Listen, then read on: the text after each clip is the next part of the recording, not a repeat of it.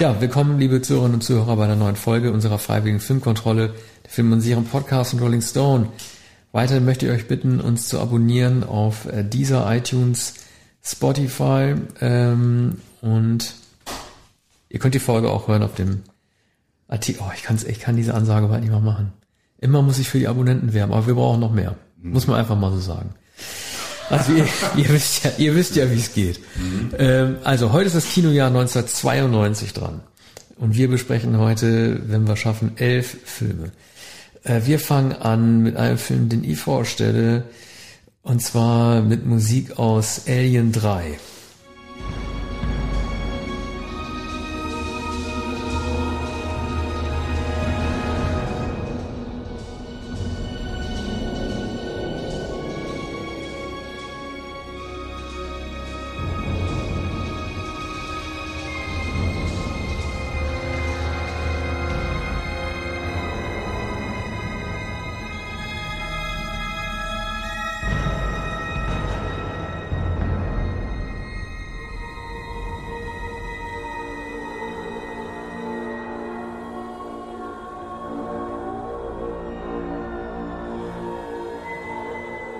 Ja, der Film äh, hat eigentlich eine fast äh, noch interessantere Entstehungsgeschichte, als der Film selber wert ist. Er wird ja auch im Grunde Alien hoch drei geschrieben, also David Fincher in seinem Kinodebüt, der versucht hat so ein bisschen äh, die Dinge zu potenzieren.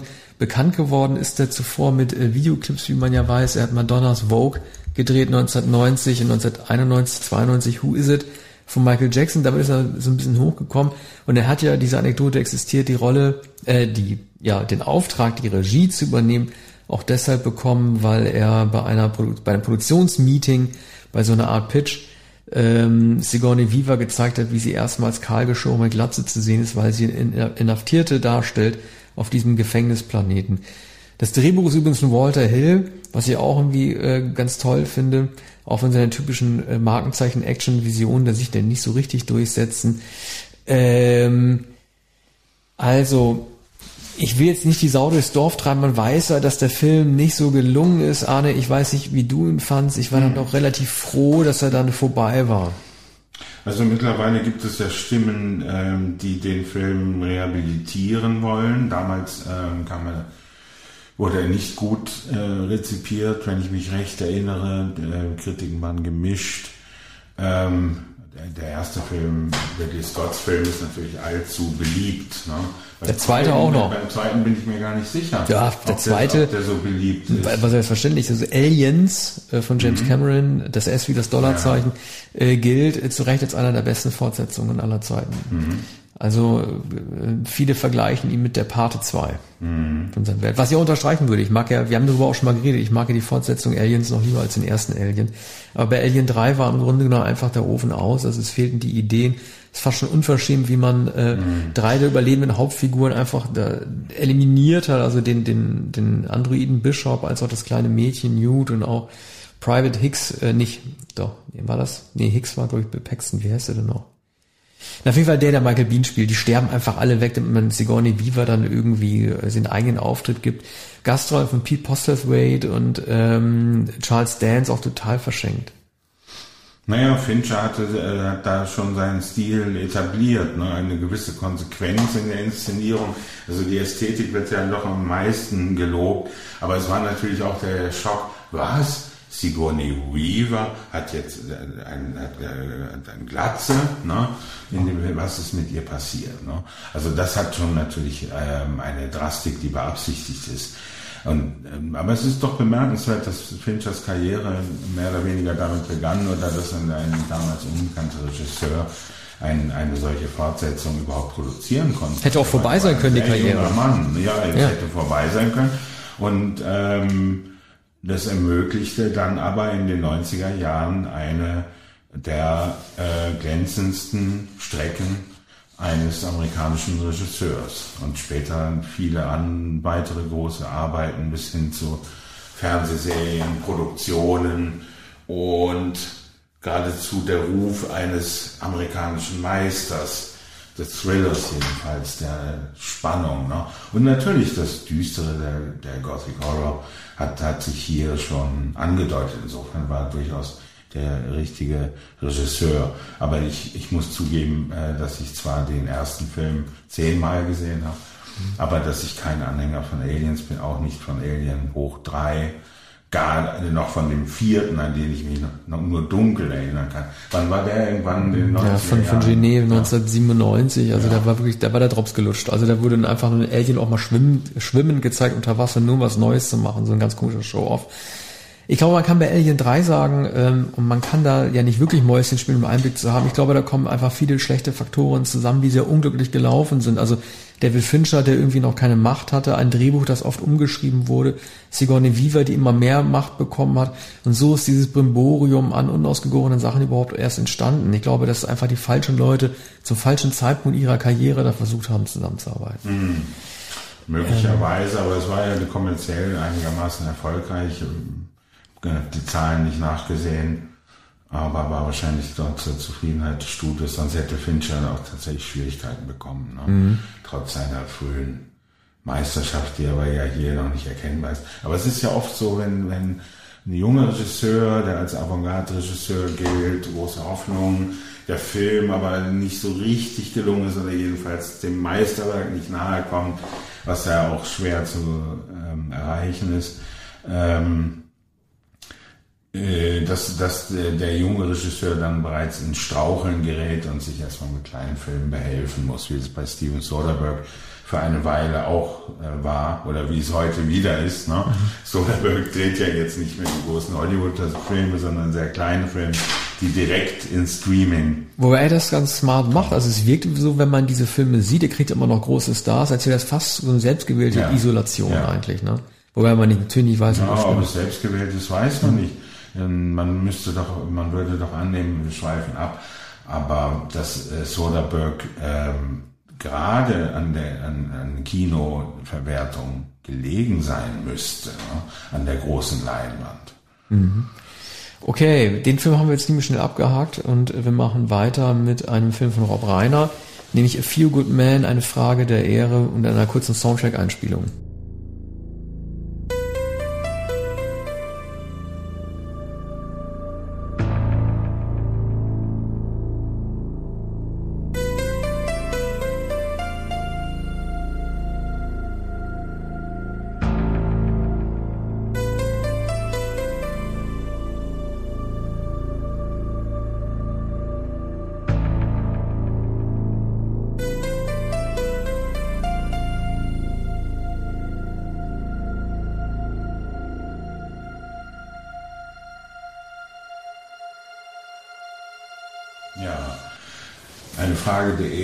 Few Good Men, ist auch die Titel betonen doch unterschiedliches, kann man sagen. Few Good Men äh, ist doch wesentlich äh, verschieden von ähm, eine Frage der Ehre, ne? wobei hier eine, eine Frage der Ehre auch gestellt wird. Ähm, ungewöhnlicher Film für Rob Reiner. Ein Ensemblefilm im Wesentlichen. Tom Cruise natürlich, Demi Moore, und Jack Nicholson äh, in einer seiner übertriebenen Rollen als äh, hier auch etwas ungewöhnlich besetzt, denn äh, man kann ihn sich doch kaum als Offizier vorstellen. Also ich glaube, er ist nicht General, sondern Oberstleutnant oder so, äh, und zwar im berüchtigten Guantanamo. Ja, aber ich finde ihn, also, ich finde ihn sehr, sehr großartig in der Rolle. Ja. Also mir gefällt er als Mackie, das ist wie so ein Wurzelsepp. Also wie er da sitzt ja. und er, er macht er, er bewegt sein Minenspiel auch nicht, also bis auf diese mhm. ganz berühmte Gerichtsszene am Ende. Ne? Also you can't handle the truth. Ja, aber er raucht eine dicke Zigarre, er sitzt auf Kuba und er sitzt genau an der Grenze, da sagt er mal Fans, er sitzt an der Fans.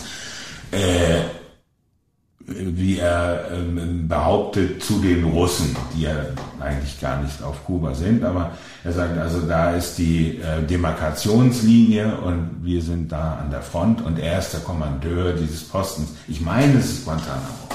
Und ähm, So, und das ist seine Enklave und er herrscht darüber. Nun gab es ein... Und das, sorry, ganz kurz, das kannte damals auch noch keiner, 1992. Ja, richtig. Guantanamo, Ja, diese richtig, aber- dunkle Bedeutung, dieses Camp überhaupt haben würde, das war damals überhaupt nicht klar. Ja, man, man, äh, man, hat man begreift, ne, dass es Kuba ist und es wird aber immer wieder Guantanamo, Guantanamo, Guantanamo gesagt. Das ist der, der Posten der, des amerikanischen Militärs und Jack Nicholson ist der Alleinherrscher da. Er raucht seine Zigarre, hat sein gestärktes weißes Hemd und blickt stoisch rein und er ist natürlich der härteste Knochen, den seit Norman Schwarzkopf. Aber er ist eigentlich so eine Art Norman Schwarzkopf, aber er ist noch härter, er ist noch unerbittlicher. So, und äh, nun gab es auf seinem Stützpunkt einen Todesfall. Und zwar ist ein äh, junger Rekrut äh, zu Tode gekommen, wohl durch Selbstmord. Es wird behauptet, er habe Selbstmord begangen. Es gibt eine Untersuchung. Und mit der Untersuchung werden betraut äh, zwei Staranwälte des Militärs, nämlich Demi Moore und Tom Cruise. Eigentlich Tom Cruise, der sich aber mit Demi Moore zusammentut, die, glaube ich, Rechercheurin ist. Und die nichts miteinander anfangen, das ist das Tolle. Man hätte normalerweise bei Ja. einem Film gedacht, äh, die beiden kommen sich auch näher, aber dieser Film hatte so einen guten Stoff und so ein großes Problemfeld, dass es gestört hätte, wenn die beiden sich noch nahe gekommen Es wären. gibt aber natürlich diese Spannung, denn die verbringen Nächte, wenn es draußen regnet, in, in der Kemenate und wälzen die Akten und sind müde und legen sich aufs Sofa und dann arbeiten sie weiter und weiter, die haben nicht viel Zeit. Sie verteidigen übrigens, ähm, warte, der ähm, ein, ein Angeklagter ist, glaube ich, Kiefer Sutherland. Nee, äh, Kiefer Oder Sutherland ist der einer ja- der, der zusammenarbeitet mit Nicholson. Ah, äh, die ja. Angeklagten, ich kenne nur einen Film, bei einer von denen, wir sprechen ja später über, über Twin Peaks, äh, spielt diesen Rock'n'Roller aus Twin Peaks, diesmal mit kurzgeschorenen Haaren. Ich komme auf die Namen nicht, aber die sind beide relativ unbekannt. Genau, es sind so zwei. Und es sind, auch, es, sind, es sind auch erkennbar keine bösartigen äh, Soldaten. Es sind erkennbar äh, Männer, die einen Befehl ausgeführt haben und der heißt Fresh Code Faces. Red. Der Ja. heißt Code Red. Und das ist ein, ein interner, ein, ge- sozusagen ein Geheimbefehl, äh, eben ein, ein Code. Und das bedeutet, es, es muss ein unbotmäßiger, rebellischer oder auch fauler Rekrut äh, zur Ordnung äh, gebracht werden, und zwar durch Gewalt. Und hier, indem ihm ein Stopfen oder ein, äh, ein, ein Knebel in den Mund gesteckt wird. Und das führte zum Tod dieses Rekruten. So, und die Untersuchungen ergeben nun, äh, dass ähm, ähm, dass es eine Befehlskette gab. Und die Frage ist, wie hoch die, wie weit die Befehlskette reicht. Ne? Der- Die, die einfachen Soldaten sind erkennbar nicht die Urheber oder nicht die Anstifter gewesen, sondern es stehen Offiziere dahinter und Cruz und Moore äh, forschen so lange, bis sie schließlich zu Jack Nicholson gelangen. Ähm, der sich natürlich gut abgesichert hat und der, der sagt, also äh, von so einem Code hat er noch nie etwas gehört, er wusste nichts von diesen Vorgängen ähm, und es sei ähm, auch vollkommen absurd, dass auf seinem Stützpunkt so etwas stattfindet. Ja, und am Ende bei, bei der sehr, sehr, sehr aus, bei dem ausführlichen Prozess äh, stellt sich dann, äh, verliert er vollkommen die Beherrschung. Aber er hat natürlich immer ein Totschlagargument auf seiner Seite, dass man äh, trotz aller Un Unmenschlichkeit und der Verschuschung des Mordes nicht so ganz von der Hand weisen kann. Sein Argument ist immer, dass äh, sie wissen gar nicht, wie es mir geht und sie wissen nicht, wie das ist. Ne? Ja. Also ich bin derjenige, der im Krieg für Soldatenleben verantwortlich Mhm. ist, der entscheiden muss, wen ich notfalls in den Tod schicken muss. Und dieser kleine Rookie äh, Tom Cruise, der könne das halt irgendwie nicht, Mhm. ähm, nicht erschätzen. Es darf natürlich keine Entschuldigung sein, dafür halt diesen Mord zu vertuschen. Aber das hat auch ein bisschen was an, an Brisanz, die man nicht so einfach irgendwie beiseite wischen kann. Dieser berühmte Satz, was wir am Anfang besprochen haben, was man in allen Ausschnitten sieht, ne? You can't handle the truth als äh, Nicholson am Ende dann doch die Fassung verliert. Das wird übersetzt mit, ähm, sie können die Wahrheit nicht ertragen. Aber to handle the truth ist ja tatsächlich noch ein bisschen was anderes. Das heißt ja mit einer, mit der Wahrheit umzugehen oder damit irgendwas zu machen. Also nicht gefühlsmäßig das abzulasten, äh, abzufedern, sondern tatsächlich mit dieser Information etwas anzufangen, um darauf was Konstruktives zu bauen. Das ist nicht so ganz glücklich übersetzt. Und äh, das trifft so ein bisschen diesen Punkt mit Tom Cruise. Ähm, also als Anwalt, als Junganwalt ist er überzeugend, aber nicht als ein Junganwalt, der vom Militär kommt. Also ich nehme ihm diesen leichtfüßigen äh, Baseball spielenden ähm, Private da irgendwie nicht so richtig ab. Also ich will nicht sagen, dass er eine Fehlbesetzung ist, Aber ähm, ich hätte mir da so Matthew McConaughey-Typen, den es 1992 noch nicht aktiv Mhm. in Hollywood gegeben hat, einen etwas seriöser, weniger quirligen Menschen noch ein bisschen besser gefunden in der Rolle. Ja, das, also natürlich nimmt man ihm das leichtfüßig ab und sogar den Anwalt. Was man ihm nicht glaubt, ist äh, das Militär. Ja, genau. Warum ist er zum Militär gegangen? Ja. Also das ist unwahrscheinlich. Nicht seine er Welt. ist natürlich wie Karriereanwalt, wie zwei Jahre später dann in äh, der Klient heißt er, glaube ich. Äh, die Firma. Die Firma, ja genau. Der Klient. Es ist auch von André Grisham. ja. Ja, ist auch von Grisham. Grisham Roman. Also ähm, die Firma und da ist er ja auch ein junger, aufstrebender, bramsiger, vollkommen von sich überzeugter äh, Staranwalt, der dann aber auch lernen muss, wo es- dass es Grenzen gibt für ihn. Und das muss er hier auch lernen. Ne? Seine Karriere steht natürlich dann auf dem Spiel, aber auch Nicholsons Karriere und Nicholsons Karriere wird dann zerstört. Oder es ist vielmehr noch die Frage, ob Nicholsons Karriere zerstört wird. Ne? Das ist eigentlich auch nicht so ausgemacht, denn der, er, er glaubt ja, dass, dass er da der Gott von Guantanamo ist und dass er, weil er ja auch das, über das Leben der Soldaten bestimmt, dass er das Recht dazu hat, solche Befehle zu erteilen. Allerdings eben nicht bis zum Mord, das war ein Unfall. Gedacht war eben an einen, wie, man immer sagt, Denkzettel. Ne? Also das ist ein höchst aufregender Film, der in typischer Weise der 90er Jahre ähm, äh, gedreht ist. Das Gerichtsdrama, ne? Ich finde, er wird ein bisschen Gericht- schwächer, als er ins äh, Gericht überwechselt, auch wenn es unausweichlich ist, seine Sache ja verhandelt und Ja. geklärt und ans Licht gebracht werden muss. Aber ich fand den ersten Teil eigentlich fast noch ein bisschen interessanter, als es nur darum geht, in, also Verhöre zu machen innerhalb der Institution, wo sie gefangen gehalten werden. Ne? Ja, da ist natürlich auch noch das Geheimnis und da ist das Katz-und-Maus-Spiel. Denn ähm, das, das eigentliche Geheimnis oder die Spannung des Films liegt, liegt, da nicht so sehr in der Aufklärung des Falles, sondern liegt genau darin, dass äh, Nicholson ja entdeckt werden will. Also es ist ja ein psychologischer Film. Also äh, Nicholson kann es nicht aushalten, unentdeckt zu bleiben. Er will am Ende unbedingt die Wahrheit sagen. Er kann es nicht ertragen, dass er heucheln muss, sondern er muss sagen, ich habe jedes Recht dazu und keiner hier im Gerichtssaal hat überhaupt eine Ahnung. Und dann muss er auch schon festgehalten werden und äh, aus dem Saal gezerrt werden. Und er, ist, er ist da unbeherrschbar. Ich finde die Darstellung etwas ähm, übertrieben. Man, andere Schauspieler, die damals noch denkbar gewesen wären, wie Jason Robards, äh, Jahrzehnte vor Humphrey Bogart, hätten den Mann äh, viel ruhiger, also mit äh, stiller Aggression angelegt. Aber natürlich, äh, Nicholson ist am Ende eruptiv und vorher ist er auch eindrucksvoll, wenn er dem Pokerface da immer äh, in seinem Garten sitzt, auf seinen, seiner Veranda und er überblickt da äh, die, die kubanische Landschaft. Ne? Und, und hat mit Militär ja eigentlich gar nichts zu tun. Er ist äh, Stratege, der, der da gar nicht mehr erscheint in, äh, in der Kaserne.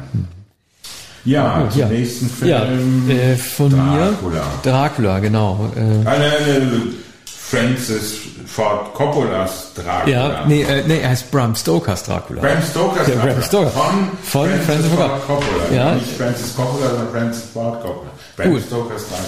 Blenden wir Musik. Mal, Musik erstmal ein. So. Ah.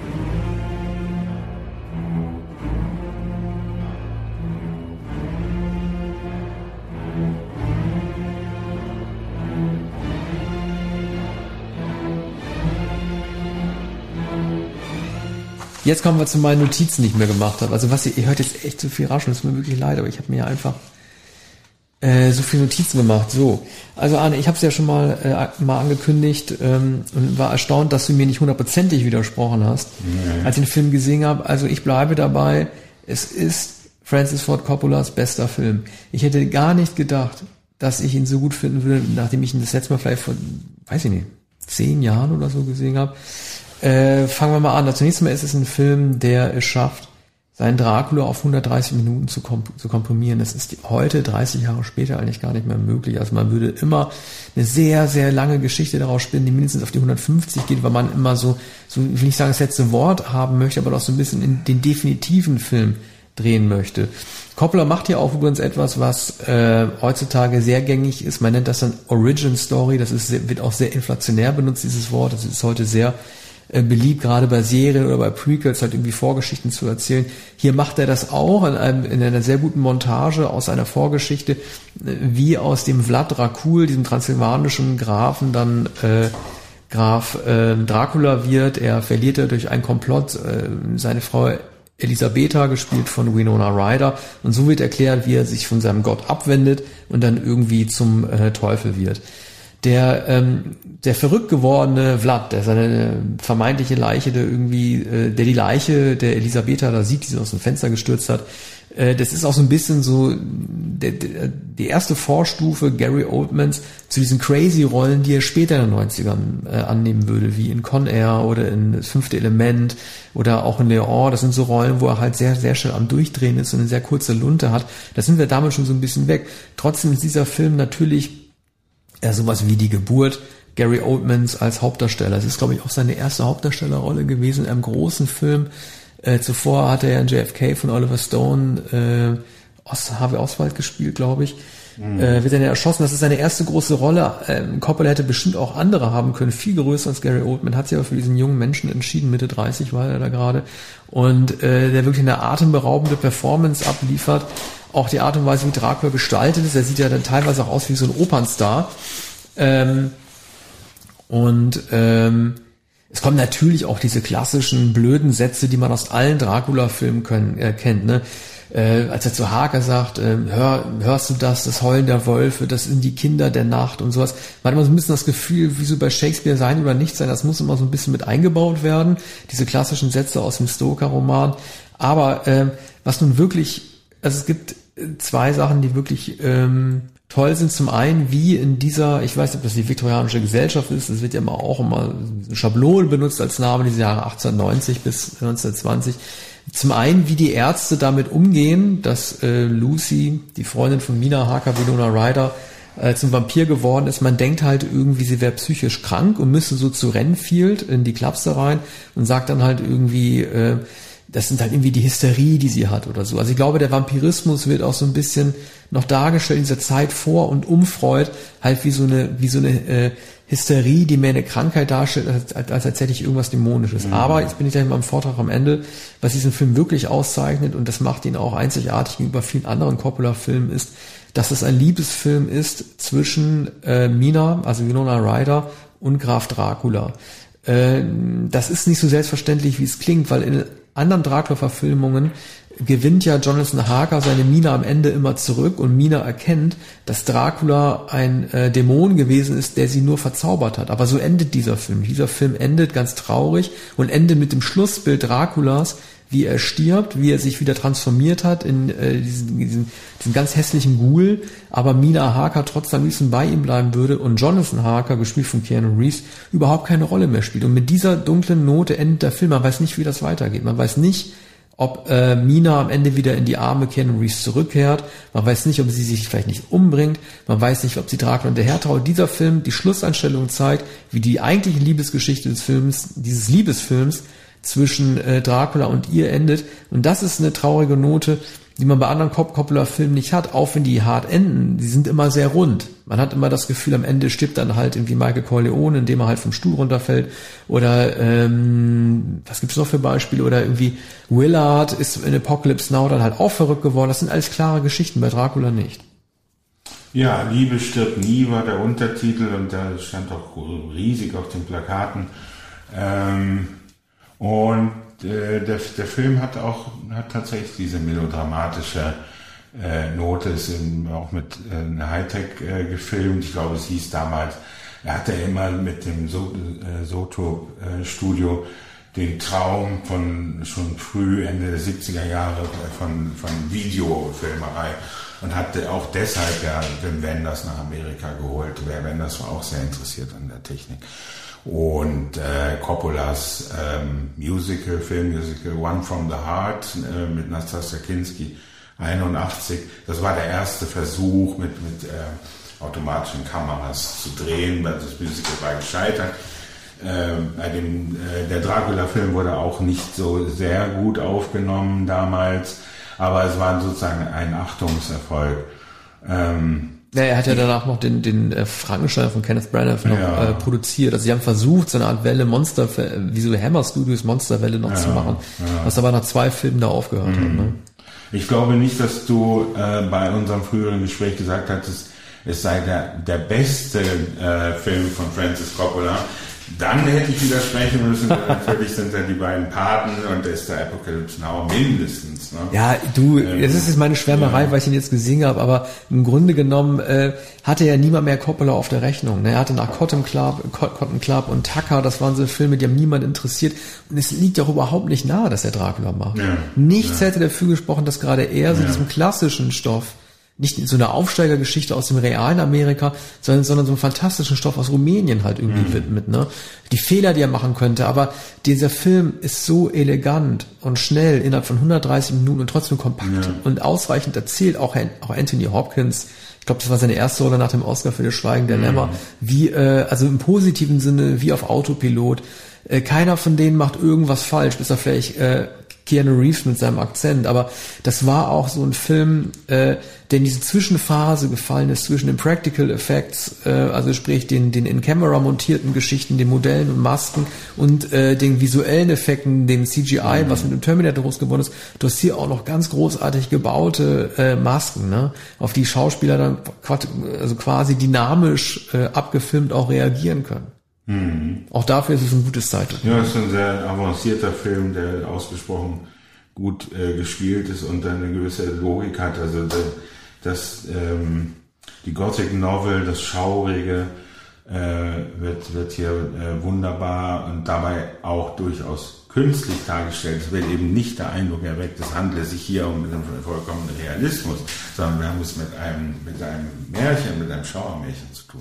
Ja, und, und die, die Londoner hatten ja auch damit zu kämpfen, was sie überhaupt glauben sollten. Ne? Also wie was ich vorhin gesagt habe, als irgendwie die Ärzte sagen, nein, sie bilden das alles nur ein und aber es gibt immer diese Mythologen, die immer noch sagen, halt irgendwie, dass dämonisch existiert. Also dieses London ja. des späten 19. Jahrhunderts war im Umbruch. Es gibt ja auch so eine ganz, so eine ganz tolle Szene, also Dracula kann in dem Film auch am Tag rumlaufen, wie er ähm, äh, wie Nona Ryder in so einer ähm, Kinovorstellungen besucht, die ersten drehenden Bilder in Kamera, wie die bewegt ja. werden und so weiter. Ne?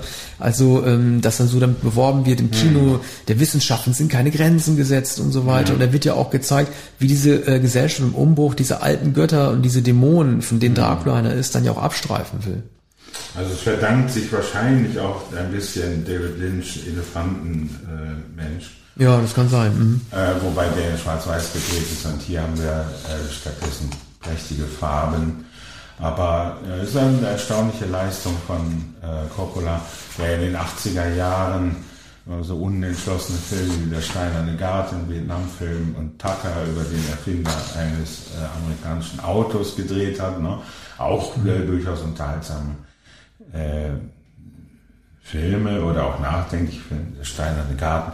Aber ähm, Dracula war noch einmal der Versuch, das große ähm, äh, Publikum zu erreichen. Zu einem Zeitpunkt, äh, da man ihn eigentlich schon aufgegeben hatte oder nur noch als Regisseur von Genrefilmen erkennen wollte. Ein paar Jahre später hat er dann, ich glaube 98, mit dem Regenmacher einen Erfolg, bei dem es dann wiederum hieß, ah, steckt doch noch was für Coppola. Also bei so einer einfachen Fingerübung mit dem Regenmacher realisiert. Ja, und er war natürlich froh, Winona Ryder engagiert haben zu können. Sie musste ja abspringen für den Paten 3, deswegen hatte ja Coppola auf ja. äh, seine Tochter Sophia zurückgegriffen. Man muss sich das nur mal vorstellen, wir werden ja im Jahr 1993 noch über Age of Innocence sprechen. Wenn äh, Winona Ryder diese Rolle angenommen hätte in Coppolas Paten 3, dann hätte sie in drei Filmen in Folge eine sehr schwache, verzweifelte Frauenfigur gespielt. Also zunächst einmal äh, die Tochter von Michael Corleone, die auch wie so ein Spielball zwischen den Interessen der Eltern hin und her geworfen wird. Dann in Dracula Mina Harker, die sich entscheiden muss zwischen dem Mann Jonathan Harker und irgendwie dem Vampir Dracula und dann in Age of Innocence, das werden wir dann nochmal genauer besprechen, dann auch irgendwie die Frau, die nur eine leise Ahnung haben darf, dass ihr Mann sie nicht liebt. Hm. Okay, äh, ja, jetzt kommen wir zu einem Film, auf den ich mich sehr freue, den Wielander vorstellen wird, mit Musik von Jerry Goldsmith aus Basic Instinct.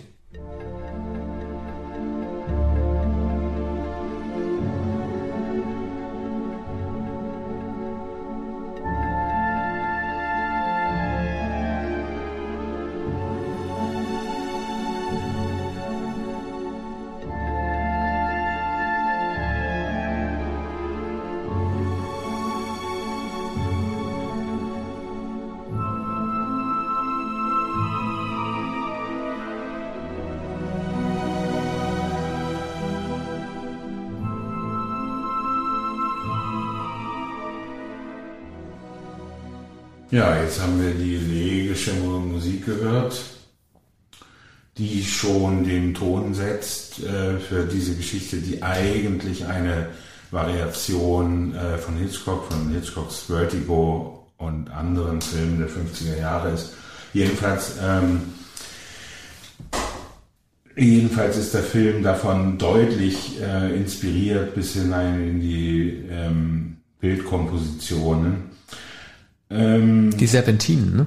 Das ist doch ja, toll. Serpentinen auch. Diese Villa, da, die, die, die weiße Villa, Kamel oder wo das sein soll. Der, äh, von Sharon Stone natürlich. Die gehört doch schon irgendjemandem. Die Straße von San Francisco, ja. die sprichwörtlichen. Und ähm, diesmal jagt er die ja richtig hinab. Ja. Er gegen Rocky. Entschuldige, ich hab dich unterbrochen. Ja, aber es ist über die Handlung ja nichts zu sagen. Jeder, jeder kennt die Handlung, wobei ähm, man, wenn man den Film heute sieht, ähm, manchmal denkt, man hat den Film eigentlich gar nicht richtig gesehen. Ne? Abgesehen von den zwei oder drei ähm, notorischen, äh, legendären und unvergesslichen Szenen, die aber auch immer wieder gezeigt werden, äh, hat der Film ja auch einen Plot. Und ähm, es gibt auch zum Beispiel die äh, Nebenrolle von George Zunzer, der den ähm, äh, Kollegen von äh, Michael Douglas spielt. Und ähm, jetzt weiß ich den, den äh, schönen Namen nicht ähm, der äh, Frau, der Psychologin. Wie, wie heißt die Schauspielerin? Ach, ja. Äh, Arthur? Nee. Jetzt, jetzt müssten wir unterbrechen und nachschauen äh, wie sie heißt. Ich habe ähm, kürzlich den Film einmal gesehen. Ja, die jedenfalls ein äh, zwei Polizeipsychologin ist und die Michael Douglas therapieren soll, aber die äh, eine Affäre mit ihm hatte, die jetzt beendet ist zum Zeitpunkt, da eben dieser Mord passiert ist mit, mit dem Icepick und ganz schnell äh, kommen sie auf Sharon Stone, die in äh, die Schriftstellerin, also reiche, also eine, Bestseller-Autorin, die in einer weißen Villa wohnt, und zwar mit, mit einer Frau und die in einem, in ihrem letzten ähm, Kriminalroman genau einen solchen Mord beschrieben hat.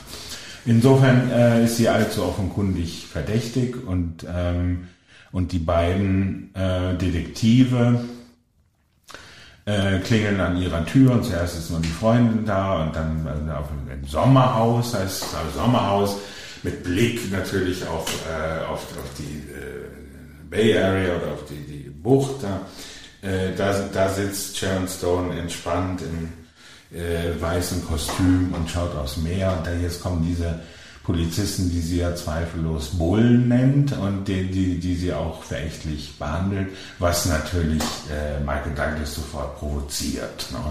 Und sie hat auch überhaupt keine Scheu, auf, äh, darauf hin, hinzuweisen, dass äh, so ein Mord in ihrem Roman geschildert wird. Das kümmert sie nicht im Mindesten. Und ähm, Sie wird dann auch zum Verhör vorgeladen. Da ist dann die berühmte Szene in einem vollkommen klinischen Raum, der ja eindeutig. Die ja auch zu einer Ohrfeige für Verhoeven geführt haben soll, hat ja Sharon mhm. Stone vor ein paar Jahren gesagt. Und sie soll nicht, ähm, ihr soll ja angeblich nicht bewusst gewesen ja. sein, dass man sie unten nackt sieht. Ne? Aber du sag mal, äh, mhm. ist das nicht, also das ist mir jetzt beim Film aufgefallen, eigentlich ist doch Sharon Stone oder jede Frau in diesem Film nur ein Werkzeug, um äh, die fragile Psyche des Mannes einfach auch darzustellen. Eigentlich ist es ein Film über Michael Douglas allein. Ne? Also alle reden mit diesem Film von Sharon Stone, aber im Grunde genommen ist es auch einfach nur ein Film, der den Niedergang eines Mannes zeigt, der seinen eigenen Wert nicht kennt. Ne? Ja, es ist, äh, es ist ein Kopffilm natürlich und es ist der Film über, äh, über einen obsessiven äh, Detektiv, der äh, im Dienst äh, jemanden erschossen hat. Es wird, äh, das heißt zwar, er hätte keine andere Wahl gehabt, aber er musste deshalb auch zum äh, äh, zum psychologischen Dienst. Ich glaube, Linda Fiorentino. Nee, ich glaube, ist es nicht, warte mal, ich gucke jetzt mal. Erzähl du mal weiter, ich gucke mal eben. Apple Horn. Ja, ja, ja, ja, ja, äh, Joanne Triplehorn. Triplehorn. Ja, die ist es. Hm? Ich glaube, Jean Triple. Jean. Horn. Jean, Jean ja. Mhm. Triplehorn. So, Oder wie Michael Douglas, die am Ende vorwirft mit erhobener Pistole, stehst du immer noch auf Frauenbath. Weißt Ja. du, er will sie dann, er droht sie ja, Ja, schon umzubringen. Und der, der Vorwurf, den er hier macht, ist ja nicht irgendwie, du plottest hier irgendwas gegen mich, sondern du stehst wahrscheinlich immer noch auf Frauen. So viel halt zur Haltung Verhovens Hm. Ja, gegenüber äh, lesbischen es am Frauen. Ende auch noch diese Eif äh, Eifersucht, eben äh, weil es ein obsessiver Mann ist, der die Konkurrenz von Frauen fürchtet, aber zugleich auch mit Triplehorn, äh, also der die Triplehorn auch, äh, ähm, äh, ausnutzt. Ähm, die nehmen die Affäre wieder auf und, und sie merkt auch an, an der gewaltsamen Art, ähm, wie er ähm, wie, wie, also fast ge- gewaltsamer Sex, was sie natürlich bemerkt und dann sagt, das hat, ich war gar, war gar nicht da, oder ich war gar nicht gemeint, sondern das ist etwas anderes, eine Triebabfuhr, weil Sharon Stone im Hintergrund ist und ihn provoziert. Ne? Die allerdings auch nicht viel Fehlerlesens macht und dann sehr bald äh, in, in Michael Douglas Wohnung, wo er übrigens natürlich mit einem Eispick, oder sagt man Eispickel? Eispickel, glaube ich. mhm. Eispickel. Der hat auch einen, jeder hat einen Eispickel gehabt damals Ja, anscheinend. also der zerstößt dann äh, roh das, das Eis ne, für, die, für die Drinks, trinken dann beide Whisky und dann kommt es äh, zum Äußersten. Kokain spielt auch eine Rolle. Also er war er ist ein Alkohol- und Kokainabhängig und behauptet eben, er hätte nach einer Entziehungskur, nach einer Therapie Alkohol aufgegeben und Kokain auch. Und sie reizt ihn, und er hat das Rauchen aufgegeben, und sie reizt ihn, indem sie ihn nach äh, Zigaretten fragt und ihm dann Zigaretten anbietet und ihm auch Kokain anbietet. Und äh, das ist wunderbar unanständig geschrieben, ne? so äh, wie, wie, ähm, wie, mh, wie unvermittelt äh, sie ihn äh, provoziert, ne? schon mal auf Koks gefickt. Äh, was, ich Ja. nicht ganz, was ich nicht ganz verstehe, das ist der Titel. Basic Instinct, der, dieser so geläufige Titel ist, die frühen 90er waren ja auch der, der Beginn der Phase von so zwei Titelwörtern, die so ganz äh, bedrohlich klingen sollten, Fatal Attraction und so weiter. Aber Basic Instinct, also es geht doch im Grunde genommen, geht es hier äh, doch nicht darum, dass ein Mann nur seinen Instinkten folgt, oder? Das ist doch irgendwie so ein Verwirrspiel, das mit ihm gemacht wird. Und der wägt doch ab, was er zulassen darf und was er nicht zulassen darf und wem man sich hingeben darf und wem nicht. Äh, was ist denn der Basic Instinct? Das wurde nö, nie erklärt. Ich habe auch nie eine Erklärung zu Ja. diesem Filmtitel gefunden. Also was ist Aber denn, der was ist denn der? Trieb, also, ja, ja, aber Instinkt, das ist ja nicht Trieb. Ja. Also seine Instinkte leiten ihm sozusagen fehl. Er müsste, sein Instinkt müsste ihm sagen, äh, dass er seine Ermittlungsarbeit macht, Ja, müsste es weil dann das nicht auch heißen- Bewährung ist. Da müsste doch heißen No Basic Instinct, oder? Ja, ey, keine Ahnung. Ich habe jetzt auch nicht groß drüber nachgedacht, aber dieser Titel, der Das ist ein so berühmt. Titel. Ne? Das ist Joe so ein berühmter Titel. hat es übrigens geschrieben, muss man sagen, der ein, ein ehemaliger Redakteur des Rolling Stone, der Anfang der 70er Jahre in San Francisco in der Redaktion gearbeitet hat, bis Ende der 70er und da fing er an, Drehbücher zu schreiben für sehr erfolgreiche Filme, aber der allererfolgreichste war dann Basic Instinct. Später hat er noch Sliver in ähnlicher Manier. Ja, und Showgirls. Nicht so. Und Showgirls, das war dann halt auch mit von Paul, Paul Ver, Verhoeven, Verhoeven sagt man glaube ich, ähm, inszeniert und das war dann allerdings kein Erfolg mehr und ähm, vor allem zu, mit katastrophalen äh, Kritiken. Ja, ich würde gerne noch was zu Sharon Stones beruflicher Karriere sagen, als Rolle in dem Film, ne? also der Schriftstellerin. Also ich bin ja froh, dass sie im Gegensatz zu äh, Frauen wie Carrie Bradshaw nicht an der Schreibmaschine oder am Computer gezeigt wird, was irgendwie nie so ganz glaubhaft gewirkt hat bei diesen mhm. beiden. Äh, aber wenn ich sie wäre, ich hätte den Buchverlag sofort gewechselt. Denn dass dieser Verlag nicht Kapital daraus schlägt, dass sie Mordverdächtige ist oder die Morde so stattfinden, wie sie in dem Buch geschildert werden, der Verlag hätte sich längst bei ihr melden müssen und überlegen können, wie man daraus eine Goldgrube macht. Mhm. Dass man da nicht drauf kommt oder dass es so autark behandelt wird, neben dieser Liebelei, äh, also dass sie zu keiner Zeit wie eine Schriftstellerin wirkt. Das ist eine eindeutige Schwäche des Films. Ja. Also dieses Motiv hat... Äh hat Joe Esterhaas ähm, erkennbar nicht interessiert. Ne? Äh, schreiben kann er selbst, aber ähm, darauf äh, hat er sich überhaupt nicht kapriziert. Das, das gehört immer zu den Unglaubwürdigkeiten des Drehbuchs, dass man die äh, natürlich nicht beim, dass man sie beim Schreiben nicht sieht, was nicht so erstaunlich wäre, aber äh, dass man es sich auch nicht so recht vorstellen kann. Ne? Das, das, wird einfach behauptet und dann also eigentlich vollkommen äh, vergessen. Ähm, äh, das gehört vielleicht zu dem Charmanten, ne, dass man, äh, das ist ein, das Klischee einer Krimi-Autorin ist, die nun wahrlich nicht aussieht. Also, wie sieht eine Krimi-Autorin aus? Wie Donna Leon wahrscheinlich. Ja. Aber äh, Sharon Stone äh, ist es erkennbar nicht, aber äh, das ist das Schöne des Films, dass eben, dass eben lauter Unwahrscheinlichkeiten hier zusammenkommen vor, vor, vor der Kulisse von San Francisco äh, in äh, ziemlich altmodischer Weise sogar gemacht. George Zunzer wird dann auch noch gemeuchelt und etwas überraschend, wie sich dann herausstellt. Aber auch dieses Whodunit äh, wird dann äh, doch nicht allzu erstaunlich aufgeklärt. Es gibt dann auch wieder die Recherche im, im, im alten, äh, im Jahrbuch der Highschool und da entdeckt man, was? Ne? Die alten Freundinnen ja. und die hat den Stehen Namen nebeneinander sogar. Ja, ja. Aber also, ich habe ich, ich habe diese diese Schlusseinstellung mit dem Eispickel unter dem Sharon Stone Bett immer so ein bisschen wie so eine Imagination eigentlich interpretiert. Also für mich ist, ist das kein eindeutiger Hinweis darauf gewesen, dass sie eine Mörderin ist. Ja. Also mich ist das Jen Triplehorn immer am Ende noch geblieben und das war einfach nur so ein Add-on, den man so kurz vor dem Abspann ja. gemacht hat, ja. ohne mal so einen Show-Effekt zu machen, oder? Ja, könnte sein, ja. Ich meine, wir würden mehr wissen, wenn wir beide den zweiten Teil gesehen hätten, den wir ja. wahrscheinlich beide nicht gesehen haben. neues Spiel für Catherine Tremell, ich glaube von 2007 oder 8 oder so, in weiser Voraussicht weggelassen. Mhm. Äh, ja. Gut, äh, dann kommen wir jetzt äh, ähm, zum Musik von Danny Elfman, nämlich zu einem Film von Tim Burton, äh, Batman Returns.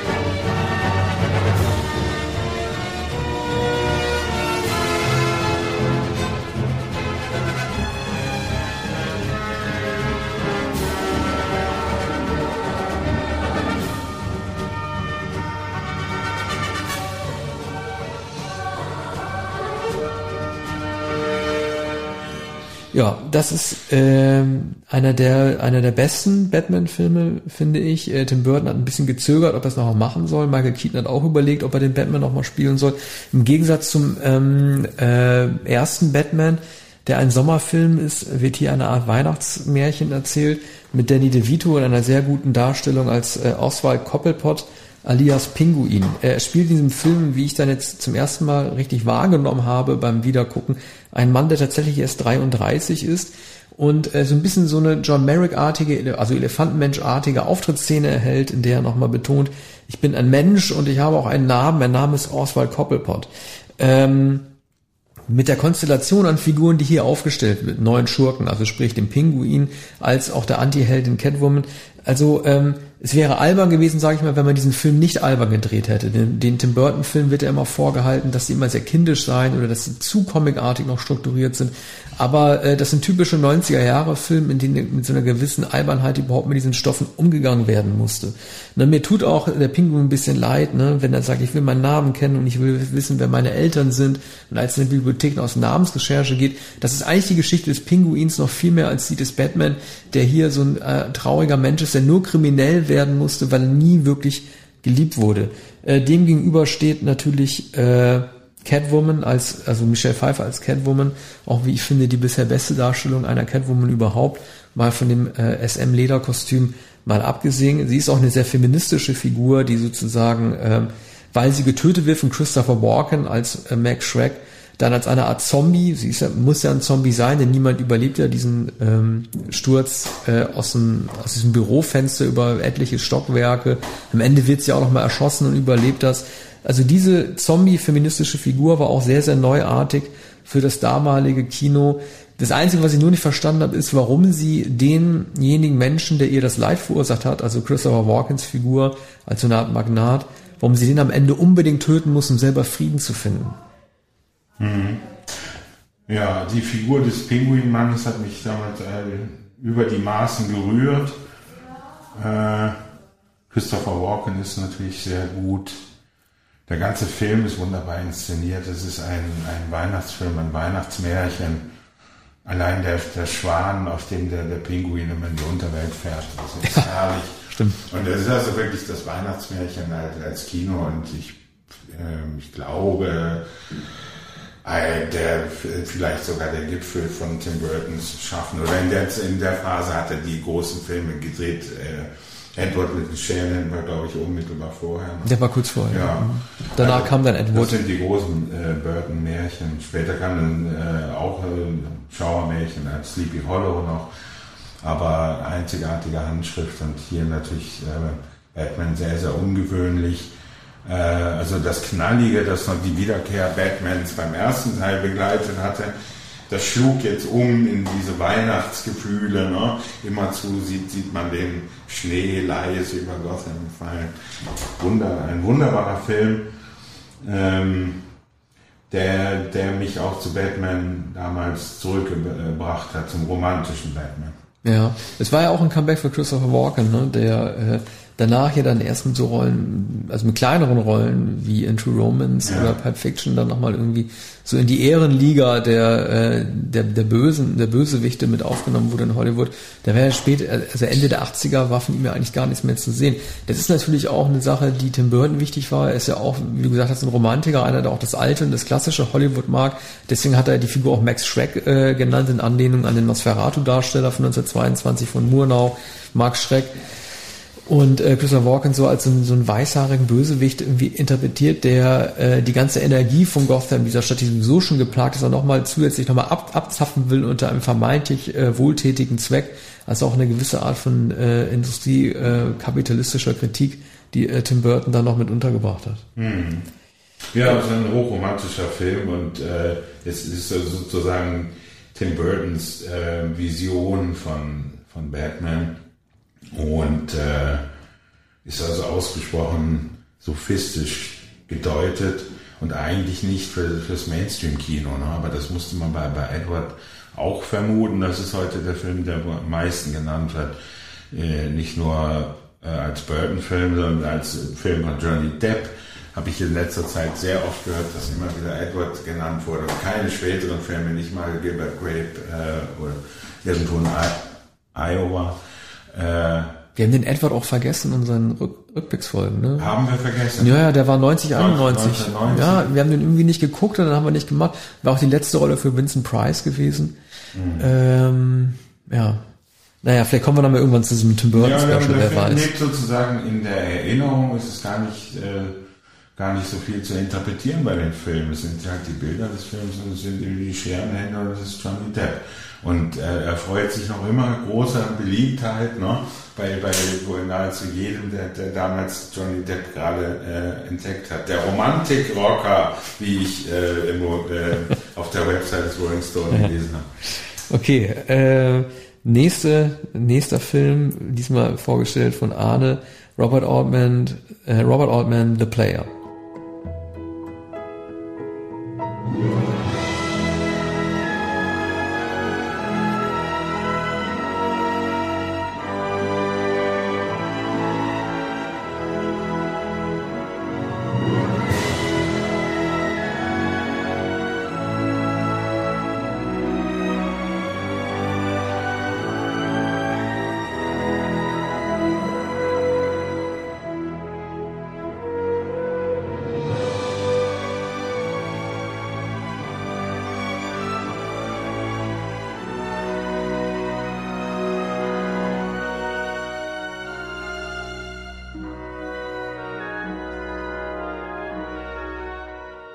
Und es geht weiter mit The Player. Ja, jetzt ein Film von Norbert Altman, nämlich seine Wiederkehr, nachdem er Jahre erfolglose Filme gemacht hatte, äh, kam 1992 vollkommen überraschend äh, The Player mit Tim Robbins und äh, sofort wurde Altman bekannt für Nashville, unter anderem Mr. und Mrs. McCabe in den 70er Jahren äh, wieder gefeiert als großer Regisseur. Aber jetzt müssen wir die Musik hören. Ja, die habe ich diesmal nicht angekündigt, weil äh, ich den, mich mit dem Soundtrack noch nicht beschäftigt habe.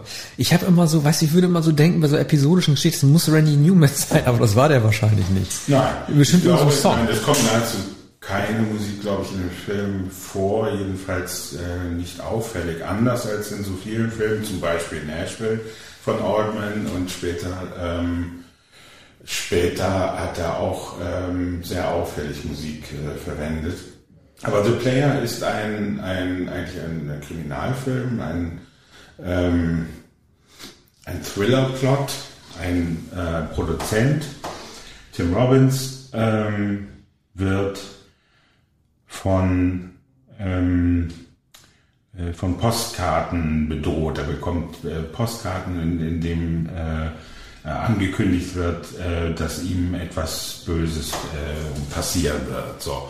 Und das, äh, zunächst wirft er die Postkarten weg und dann ist er aber beunruhigt. Das muss jemand aus seiner Vergangenheit sein. Es wird Bezug genommen auf ein äh, früheres Ereignis, was möglicherweise ein beleidigter Drehbuchautor, dessen Drehbuch abgelehnt wurde, denn das ist ja die Aufgabe des Produzenten, Drehbücher abzulehnen.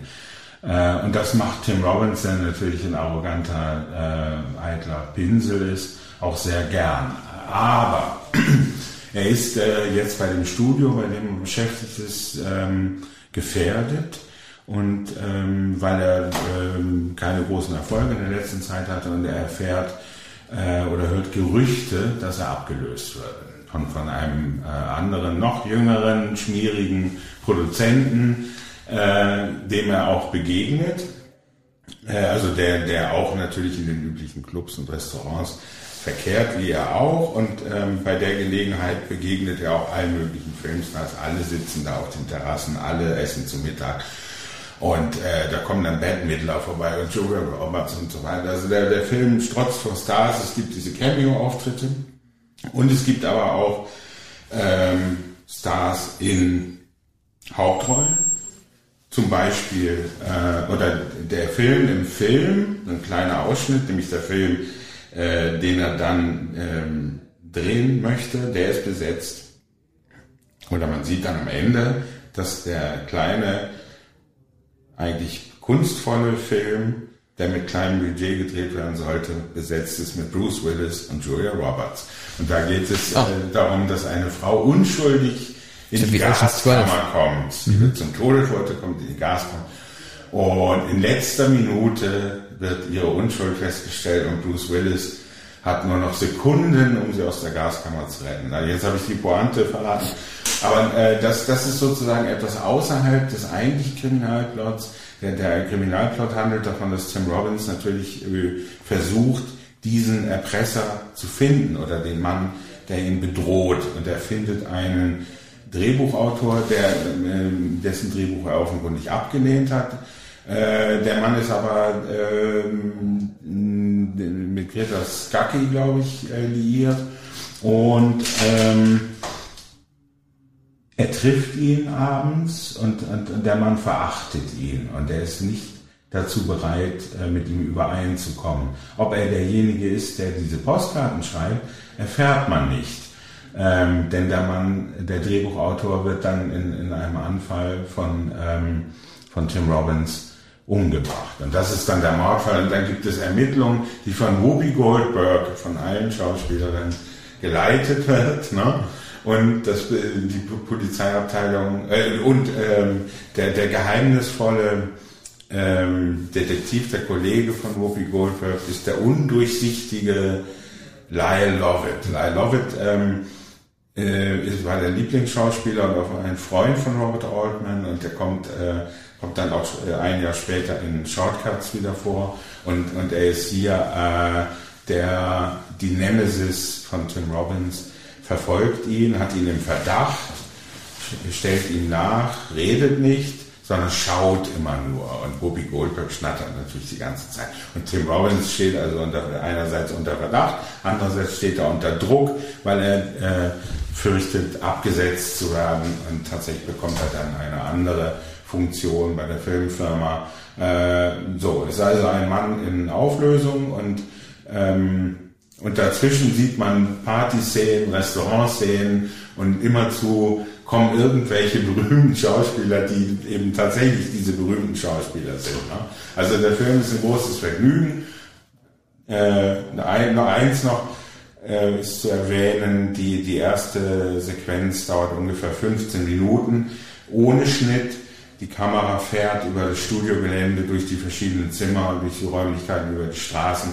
Und das war so spektakulär, dass das natürlich ähm, äh, in jeder Besprechung erwähnt wurde, dass Altman da seine Virtuosität zeigt, ne? wobei das auf einem Studiogelände natürlich auch nahe liegt, eine solche Rundtour mit der Kamera zu machen, einen solchen Rundgang. Ja, The Player ein Jahr später, und wir, darüber sprechen wir sehr bald. Äh, Shortcuts, der zweite noch größere Film von Robert Altman. Jetzt kommen wir zu einem auch sehr berühmten Film nach einer berühmten Serie. Genau, und zwar mit einer Musik, na, wir machen es mal anders, wir spielen von Angelo Badalamenti nicht das Main-Theme ein, sondern das traurige Motiv The Voice of Love, nämlich das, als Laura Palmer nach ihrem Tod einen Engel sieht, der sie in den Himmel begleitet. Das kommt jetzt.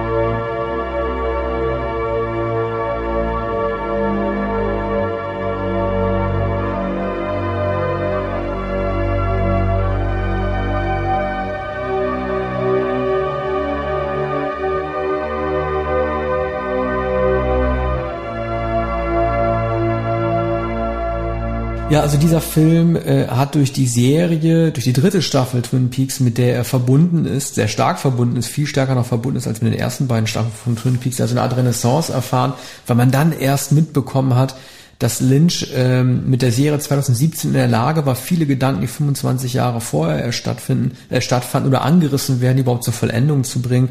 Ich habe die Kritik an dem Film nie äh, nachvollziehen können. Ich halte ihn immer, habe ihn immer schon für einen seiner besten Filme gehalten.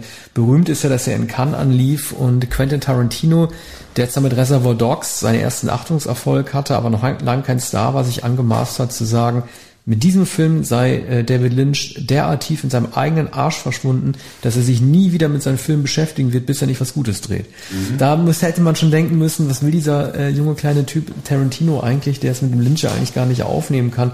Ähm, der Film ist natürlich insofern eine Besonderheit, wir reden ja so oft über die Prequels und vorhin auch über die Origins. Ich glaube, die Leute sind damals nicht damit äh, zurande gekommen, oder konnten nicht nachvollziehen, warum die Entstehungsgeschichte des Mordes an Laura Palmer durch Bob, diese ähm, bösartige Entität, die ihren Vater Leland äh, besetzt, überhaupt ge gezeigt werden muss. Also ich glaube, die Leute wollten das nicht sehen, die wollten das Mysterium aufrechterhalten und irgendwie die Genese äh, des Dämonischen da gar nicht erst unbedingt erfahren. Und das war natürlich revolutionär, weil das hat eigentlich auch keiner gemacht. Niemand hat es für nötig gehalten, für eine Erfolgsgeschichte die Vorgeschichte zu erzählen. Twin Peaks war ja schon am Abklingen. Ich glaube, die Leute hatten einfach auch genug von Twin Peaks. Die zweite mhm. Staffel kam ja deutlich schlechter an als die erste, auch zu Recht. Es war 1991 diesen Ruhm, den ähm, Lynch durch die Goldene Palme äh, von Cannes mit Wild Heart 1990 erzielt hatte, der war auch am Verblassen. Keiner konnte irgendwie wirklich genau glauben, warum David Lynch es jetzt für nötig hielt, nochmal die Geschichte von Twin Peaks zu erzählen. Die Personalien sind relativ ähnlich geblieben. Also Kyle MacLachlan äh, ist in ja, jetzt bin ich auf falschen Fuß ertappt. Jetzt bin ich so durcheinander, ich weiß nicht, ob er in dem Film mitspielt. Ja, klar spielt er mit. Mhm. Aber ähm, es gibt in, die Schauspielerin der Donna, wie heißt sie nochmal? Die wollte nicht mitmachen, musste neu besetzt werden. Die hatte was gegen die Nacktszenen. Es gab so ein paar Probleme und Turbulenzen äh, am Anfang, also in der, in der Präproduktion. Es gibt die neue Figur des Chris Isaac, eines Ermittlers, unterstützt von Kiefer mhm. Sutherland. Übrigens das letzte Mal, dass man Kiefer Sutherlands deutliche Körpergröße sieht, also im Vergleich zu Chris Isaac mindestens eineinhalb Köpfe größer. Das hat er als Star nicht mehr, Star nicht mehr nötig gehabt, da durfte er sich auf die Box stellen. Aber es wird am Anfang so eine, äh, so eine Twin City von Twin Peaks gezeigt nämlich so eine Stadt, wo das Böse zuerst einkehrt und in der es halt nicht diese, äh, diese, diese Kirschkuchen und diese Dinerartige, freundlich saloppe Atmosphäre gibt, die man aus Twin Peaks gewohnt ist, sondern eine wirklich, wirklich böse Stadt, in der halt ähm, diese, dieser Dämon zum ersten Mal ähm, umtriebig wird. Chris Isaac verschwindet dann auch nach der Hälfte des Films, auch, auch wie ich finde, eine sehr bemerkenswerte erzählerische Darstellung der Hauptfigur so früh aus dem, aus dem Spiel zu nehmen.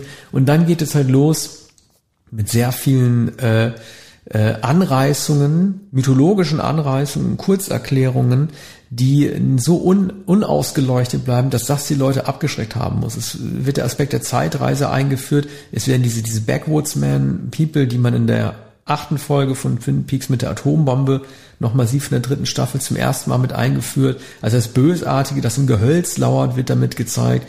Es wird, ähm, wie ist nochmal dieser komische, es gibt so eine Bezeichnung von diesem grünen Schleim, den die da irgendwie ausspucken, mm. wo sich das Böse zeigt. Ja. All diese kleinen Aspekte werden da zum ersten Mal gezeigt und natürlich auch äh, sehr, sehr detailliert und sehr langwierig, wie Laura Palmer am Ende überhaupt umgebracht wird. Ich glaube, es hat die Leute einfach überfordert. Und ähm, das war ja streng genommen, also diese Art von Symbolismen, die nicht erklärt werden, die werden ja in äh, Lost Highway und Mulholland Drive und vor allen Dingen in den Empire noch viel deutlicher gezeigt. Aber da hatte man das Lynch schon nachgesehen, weil man muss, wusste, dass er so ein Mystizist ist und einer, der seine Sachen niemals erklärt. Aber mit diesem ersten Film, wo das zum ersten Mal so vorkam, 1992, war das einfach für die meisten Leute leider zu viel. Ja, den, den, man musste ja schon die 24 Episoden, glaube ich, von 2 äh, und 3 verkraften. Sind doch, glaube ich, zwei. Nee, von 1 und 2 meinst zwei. du, ne? Also nee, 1 hatte nee, 7, 2 hatte, glaube ich, 18. Ja. Und 3 hatte, 3 hatte auch 18. Ja, hatte ich meine die beiden letzten. Ach so, denn die, ich meine die beiden letzten. Ja, das sind ja noch mehr. Also die letzte hatte 18 Folgen und, und Staffel 2 hatte, glaube ich, hatte die 24 oder 18, ich weiß es nicht mehr. Du kommst locker, also insgesamt gibt's 48, das habe hab ich mir gemerkt. Und von diesen 48 hat Lynch bei 24 Regie geführt, unter anderem der kompletten letzten Staffel natürlich. Ja. Ne? Ja. ja, und also nach der Aufregung des Anfangs, also der ersten Staffel, die so erfolgreich war, dann äh, verlor, verloren sich der Zuschauer in, in den immer weiter verzweigten, abschweifenden und ja dann schließlich vollends irren äh, Konstellationen und ähm, es, es, es gab dann überhaupt keine Logik und überhaupt keinen äh, Plot mehr, ne, sondern es ist vollkommen freidrehend. Ich hatte auch den Eindruck bei Twin Peaks, dem Film, dass, ähm, dass mir der Kopf explodiert. Ne? Fire Walk with Me und ähm, habe nichts mehr verstanden. Trotzdem natürlich ein faszinierender Film. Aber man muss sich ebenso wie, wie später bei Lost Highway und äh, Mulholland Drive vollkommen fallen lassen, Inland Empire. Ne? Ja. Also der, der, der Kultfilmer äh, ähm, wurde da eigentlich erst, also war schon so bei Blue Velvet natürlich und dann bei Wild at Heart. Aber ähm, die, diese Explosion der Fantasie kam eigentlich durch die Twin Peaks Serie und durch den Film. Ja, das, weißt du, das Problem ist ja bei einem, äh, bei einem Prequel, ich mag, ich hasse diesen Begriff, weil, weil das ist wie Franchise oder Reboot. Man liest diese Begriffe und man benutzt sie dann selber, obwohl sie so blöd sind. Aber äh, die, das Problem bei einem Prequel ist ja, der Sinn eines Prequels besteht ja dazu, Fäden zusammenzuführen, damit man das zuerst gezeigte, also nicht das Prequel, sondern die normale Strecke versteht. Das ist ja der Sinn eines Prequel. Ja, die Vorgeschichte. Ja, das ist ja das Problem. Das ist das Problem. Man soll ja, weißt, weißt du, wenn du Star Wars nimmst oder wenn du irgendwie die ganzen Marvel-Filme nimmst, Prequels haben immer normalerweise die Funktion, die Vorgeschichte zu erzählen, damit du den Hauptteil verstehst. Hier wird äh, die Vorgeschichte, das Prequel benutzt, um ein neues Universum ja. äh, aufzustoßen, das in der Hauptserie nicht erklärt wird, sondern erst in der dritten Staffel, also erst ganz am Ende wieder erklärt wurde. Das ist ja da, ich finde das ja gar nicht unbedingt so schlecht, aber das führt halt zu Verwirrung. Also wer das geguckt hat, der hat dann vielleicht verstanden, wie Leland Palmer bösartig besetzt wurde durch, durch Bob, aber er hat zum Beispiel dann, dann nicht verstanden, was diese Stadt am Anfang damit zu tun hat, was dieser Ring damit zu tun hat, was die Zeitreisen damit zu tun hat. Das wird alles überhaupt nicht richtig erklärt. Ja, man könnte ja auch sagen, auch im Hinblick auf die ach, jetzt weiß ich, was das Missverständnis zwischen uns ist. Du sprichst von der finalen, späteren Serie, ja. wenn du von der dritten sprichst. Ja, ja, klar. Also von der Event Series. Genau, der Event Series. 18 ja, Twin Peaks The Return. Ja. Mhm. Richtig. Genau, und die nimmt starken Bezug. Ja viel, viel, ja. viel, viel später. Und, äh, man, man ahnte nichts davon, als man Twin Peaks im Film gesehen hat, sondern da kannte man dann äh, die die, zweite Staffel mit diesen 18 Episoden. Genau. 18 ne? oder ja. 24. Ja, also ABC, der Sender, hat ja den Druck auf Lynch gemacht, man müsste den Mörder Laura Palmer ja. jetzt mal langsam enthüllen. Der kam dann irgendwie in, keine Ahnung, Folge 6 von, also der zweiten Staffel Folge 6 von 24 oder 18. Ja. Und danach war die Serie natürlich am Schwimmen. Ne? Da hat dann auf einmal die eine die Superkräfte entwickelt, hat den anderen durch die Gegend geworfen. Dann gab es einen neuen, dann gab es diesen neuen ähm, Schurken ähm, von Kenneth Welch, äh, gespielt. Äh, ich weiß nicht mehr, wie der hieß.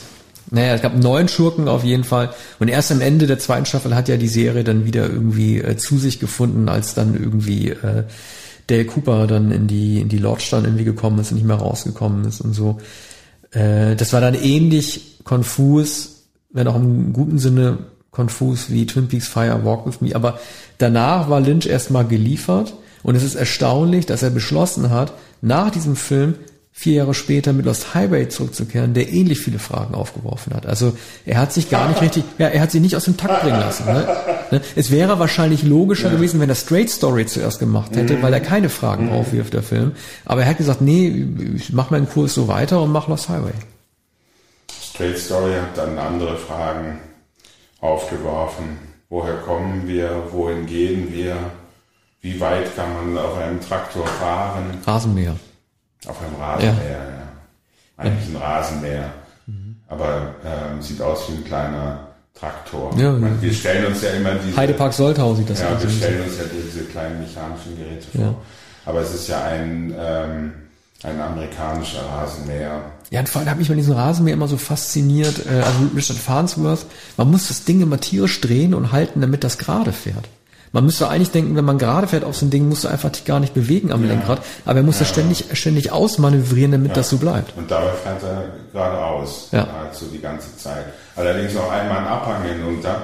Ja. Da kann er dann nicht mehr bremsen. Aber dazu kommen wir Rechtzeitig, bei dem Jahrgang 1999, ja, glaube ich. Genau. Wir bleiben jetzt bei den äh, älteren Herren und äh, spielen Musik aus dem, äh, wie es so schön heißt, revisionistischen Western Unforgiven, erbarmungslos sein.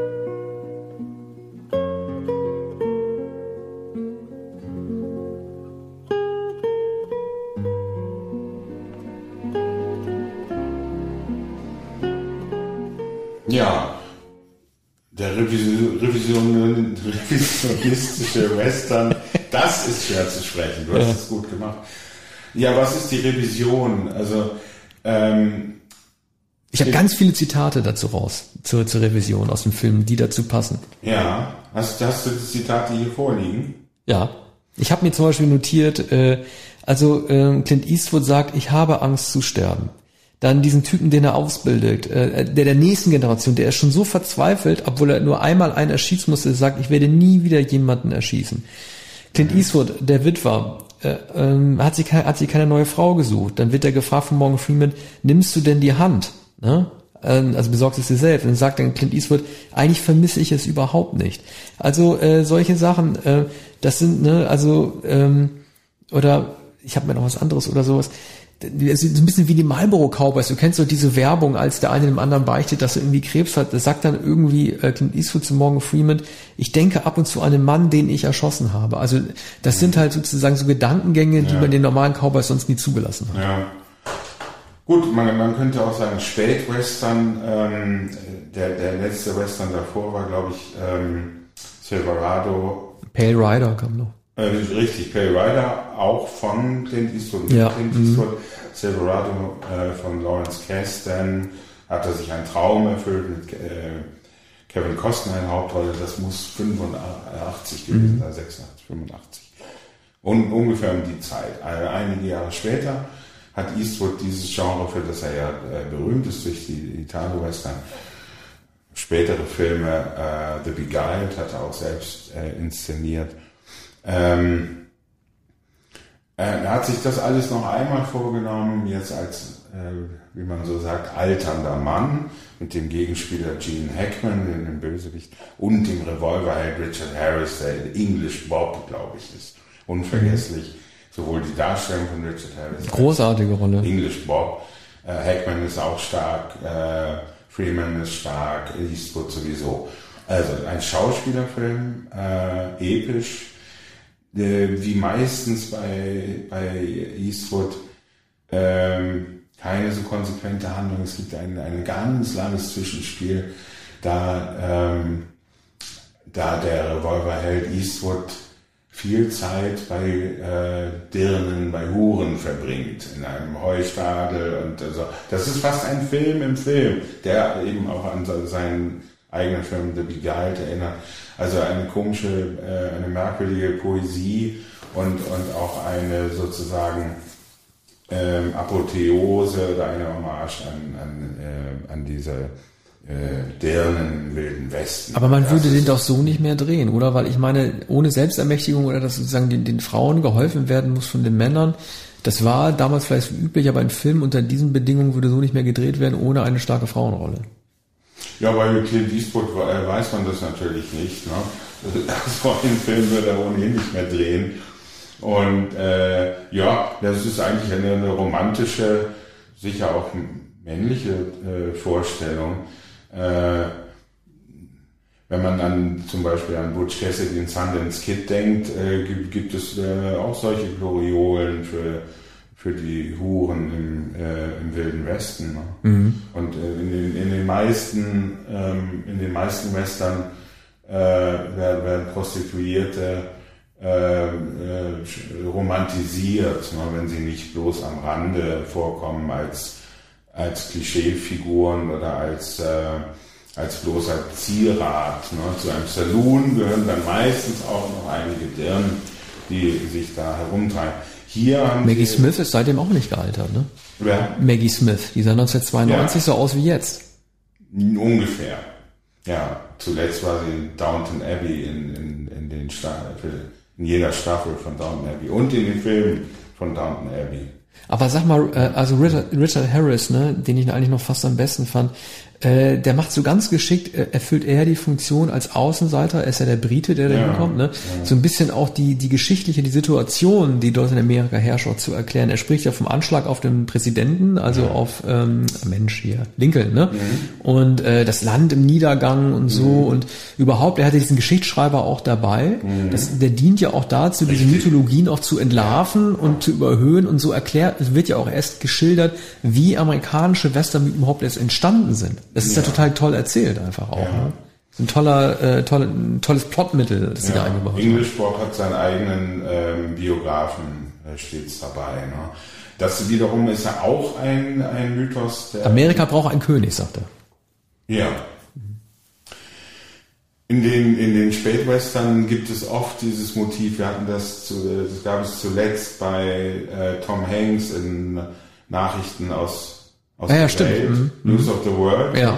Also das Motiv des sozusagen fahrenden Geschichtenschreibers, der ad hoc äh, die Historie aufzeichnet. Ne? Was, was früher ähm, die Zeitung war, also dem Film von John Ford, ist es immer die Zeitung, das ist ja News of the World eigentlich auch, das ist jemand, der aus Zeitungen, Tom Hanks spielt jemand, der aus Zeitungen vorliest, die anderswo erschienen sind und der also sozusagen ähm, äh, ein Vortragskünstler ist, der aus anderen Bereichen Amerikas und der Welt berichtet. Ne? Und, und hier ist es jemand, der sozusagen autobiografisch, indem er aber einen Biografen bei sich führt, die amerikanische Geschichte schreibt und er ist Engländer. Aber die Ironie darin ist natürlich, dass ausgerechnet ein Engländer amerikanische Geschichte aufschreibt und äh, damit wird ja auch gesagt, die, die, die äh, große britische Tradition des Literarischen, die in Amerika zu der Zeit äh, noch in den Anfängen war, ne, mit Walt Whitman und dann mal äh, Mark Twain und ja. Hawthorne natürlich. Also es ist ein hochfaszinierender Film. beim, beim Wiedersehen dachte ich, ich war damals sehr fasziniert im Kino. Beim Wiedersehen dachte ich, na, er hat die für Eastwood typischen Längen, die typischen Abschweifungen und, und das Finale, also das Shootout ist ähm, doch allzu, wird allzu sehr zelebriert wie man das aber sich. Der Tote steht wieder auf. Ja. Aber äh, also ich fand ihn äh, erstaunlich, ich finde ihn viel viel besser als beim ersten Mal.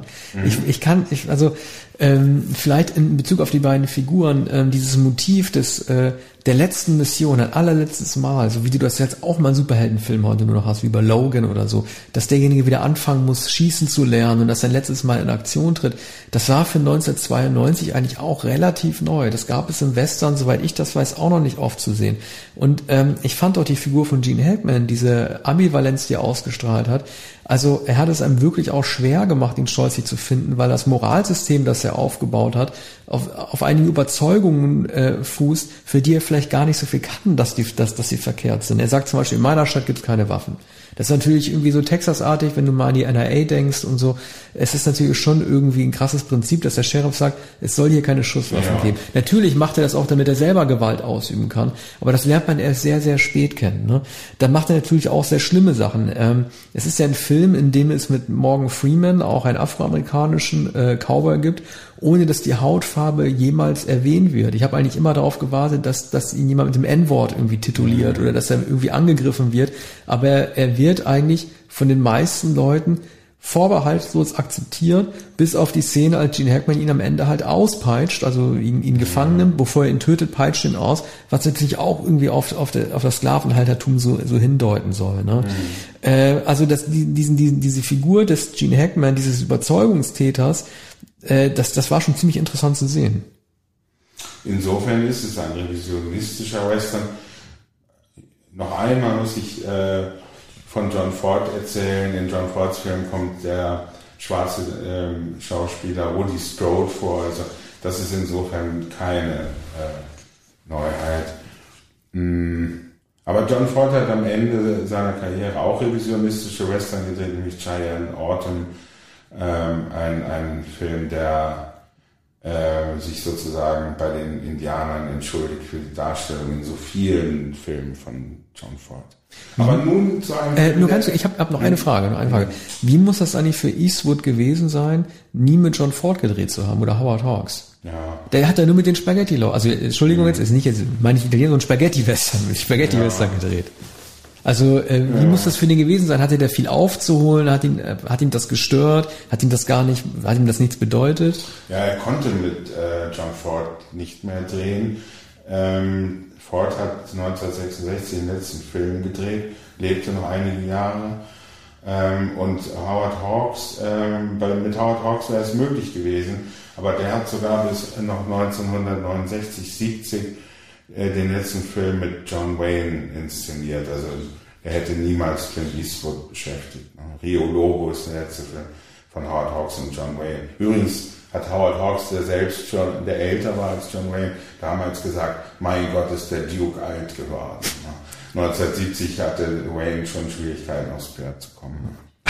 Okay. Aber der hätte niemals mit Clint Eastwood gedreht und ähm, äh, John Ford äh, hätte er überhaupt noch Filme gedreht und noch gar noch einen Western gedreht, äh, hätte auch ähm, Eastwood niemals genommen ähm, das kann ich mir nicht vorstellen. Also der hat, der hat viele Filme mit Henry Fonda gedreht und nach Henry Fonda kam John Wayne. Und ähm, John Wayne war sein alter Ego ne, und so ein, ganz anderer Typus als äh, Clint Eastwood. Mhm. Aber wenn man sagt, die großen amerikanischen Westernhelden sind John Wayne und Clint Eastwood, ja, aber dann muss man von Antipoden sprechen. Ne? Ah, okay. Also bei, bei, bei John Wayne äh, sieht man praktisch jede Regung im Gesicht man, man, man errät seine Gedanken und er ist ein verhältnismäßig sogar ein eloquenter Loner. Also außerdem ist er kein Loner, weil er nämlich Maureen O'Hara hatte. Aber das führt uns zu weit. Mhm. Dann machen wir den John Ford Sondersendung. Jetzt kommt ein Film, der auch, äh, der noch weiter zurückgeht in der amerikanischen Geschichte, nämlich äh, der letzte Mohikaner von dir vorgestellt. Ja.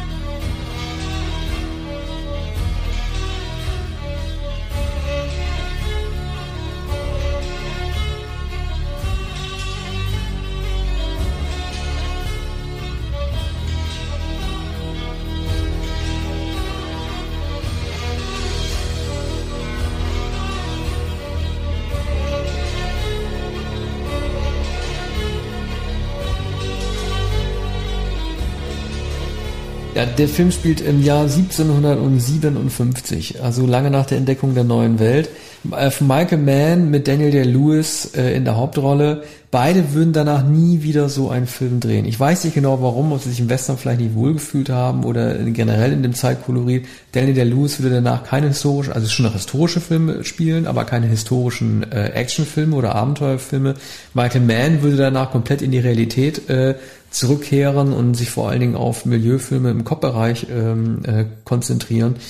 Ähm, also ich habe mich total gefreut, dass ich den wieder gucken kann. Hab dann aber gedacht, ich komme mit diesem Film irgendwie nicht so richtig zurecht. Der wirkt auf mich wie so ein Geschichtsunterricht in dem man nicht richtig hineingeworfen wird. Es wird dort sehr, sehr viel vorausgesetzt oder ich bin in dem Fall einfach zu ungebildet. Also die Konstellationen, die sich dort auftun zwischen den ähm, französischen Kolonialisten und den englischen und den Indianern, die mit denen kollaborieren oder nicht, einige sprechen Französisch, andere nicht, also das hat mich alles, das hat mich alles nicht mehr gepackt. Ich fand die Belagerung, diesen Siege irgendwie auch äh, sehr, sehr schwerfällig erzählt. Ich finde Zeitlupen-Action-Szenen sowieso mal problematisch. Ähm, das hat Michael Mann von Miami Vice anscheinend auch übernommen. Ähm, die brutalen Indianer sind immer diejenigen mit Irokesenschnitten. Ich weiß nicht, warum das immer so sagen ist. Er ist immer wirklich, also vom Wolf, der mit dem Wolf tanzt. Ja, das sind, es sind immer also wenn du, wenn du zwei Indianer vergleichst, die mit den langen, glatten Haaren sind immer die Lieben und die mit den Iros sind immer die Wilden. Ne? So wird das immer dargestellt. Frage an dich, äh, Wielander. Militärtaktik, Kriegstaktik. Man sieht das dann wirklich sehr oft, bei Barry Lyndon wird's ja auch gezeigt. Äh, welches Kampfprinzip steckt dahinter, dass Briten diese steife Formation bilden, sich in ihren Reihen abknallen lassen, mhm. auf den Trommelschlag in sich den S allesamt aufbauen, mhm. langsam das Gewehr emporheben, alle, alle gemeinsam schießen. Also, an, also anstelle eines, also so ein Fire at Will wäre doch eigentlich viel besser gewesen, anstatt diese ehrenhafte Haltung in so einem wilden Krieg irgendwie aufrechtzuerhalten. Das hat den Nachteil, natürlich konnten sie gegen, gegen, ähm, gegen Guerilla äh, nicht gut kämpfen. Ne? Und die Indianer waren natürlich Guerilla. Also ähm, es ist ja ähm, Daniel Day-Lewis, ein Guerillero, ne? Ähm, da habe ich es richtig in Erinnerung, dass er ein Rebell ist. Ja, der arbeitet halt mit den Briten zusammen. Gegen, gegen die Franzosen ja. und gegen die Indianer, die mit den Franzosen kollaborieren. Ja. Ähm, so, und die, die Briten waren eigentlich nicht äh, dafür gerüstet gegen eine, gegen so bewegliche, ähm, ähm, nicht mal Armee, sondern gegen, äh, gegen eine lose Truppe, die aus dem, aus dem Unterholz oder aus dem Hinterhalt kommt, zu kämpfen. Ne? Aber diese äh, Schlachtordnung oder diese, ähm, diese Organisation geht, geht, geht äh, traditionell natürlich äh, zurück, zum Beispiel auf Waterloo, wo die Briten äh, im äh, Gefecht äh, ein, ein Karree, äh, mehrere Karrees gebildet haben, um gegen die anrennenden Franzosen äh, gewappnet zu sein. Das heißt, die Soldaten stellten sich also im Quadrat auf mit nach außen gerichteten äh, Waffen und waren also insofern gar nicht mehr beweglich und ähm, und die französische Armee lief sozusagen um sie rum und äh, das war in Waterloo ein Erfolgskonzept, allerdings auf einer baumlosen, großen, matschigen Fläche. Und das äh, war natürlich nicht ähm, im Osten äh, von äh, der, der USA. Ne? Ja, aber ging es dann einfach auch darum, dass man ein gutes Bild beim Sterben abgeben wollte, indem man in so ein Ehre fällt? Oder warum musste man irgendwie diese, diese Un Unbeweglichkeit ja, also aufrechterhalten? Haltung bewahren einerseits und andererseits war das natürlich gelehrt, auch äh, äh, von, äh, von den Preußen etwa. Ne? Jeder, jeder Militärstratege und Militärtaktiker empfahl äh, solche ähm, statischen Kampfordnungen. Anders ja. waren sie es nicht gewohnt. Ne? Also wäre auch merkwürdig gewesen, wenn, äh, wenn die britische Armee in den Kolonien äh, sozusagen als äh, Lederstrumpf oder als, als, als Trapper aufgetreten wäre. Ne? Und es, es zeigt ja, sie brauchten ja äh, Daniel Day-Lewis, damit der äh, die Fronten durchbrechen kann. Ne? Und der ist ja höchst beweglich. Aber wieso ist er denn der letzte Mohikaner? Ja. Gab es nach ihm keinen mehr? Ist oder? Der, ist der der letzte Mohikaner? Last of the Mohicans heißt, ja. der, heißt der Film im Original. Also ist er halb Mohikaner wohl. Ja. Und deshalb hat Daniel die Louis die Rolle äh, angenommen. Er wollte mal laufen. Ne? Ja. Er wollte mal, er wollte lange Haare haben. Er wollte noch besser aussehen, als er sowieso schon. Die lange Haare hat er halbwegs behalten äh, für im Namen des Vaters aus dem Jahr danach. Ja über den wir vielleicht auch nochmal sprechen werden. Hatte aber so lange? Nee, nicht so lange. Und die wirken da auch gewellter und ähm, die sind ja da auch stark geglättet. Wer trägt da auch eine Perücke? Das weiß ich nicht genau. Na, no, der hat sich wahrscheinlich die Haare wachsen lassen. Zu dem Zeitpunkt, wie alt mag er gewesen sein? Ende 30? Ja, höchstens, würde ich sagen, Mitte 30 Zeit, wahrscheinlich. 30. Ja. ja, mein linker Fuß war ja nicht allzu lange her. Das war so 88, 87, 89, ja. Mhm. ja.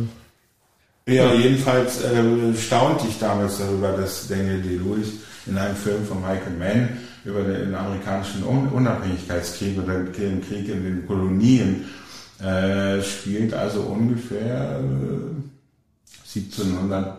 Ja, 17, nee, also ich, ich habe mir das extra notiert, ich hätte es ja nie gewusst. 1757. Oh. Ja, ja, so richtig früh. Sehr früh. Mhm. Ja, also der, der Film, äh, Cineasten schätzen den Film heute viel mehr, als sie ihn damals geschätzt haben. Der wird auf riesigen Leinwänden gezeigt. Und ähm, der ist also offenbar gewachsen in der Anerkennung, während ja andere Filme von Michael Mann immer schon anerkannt wurden.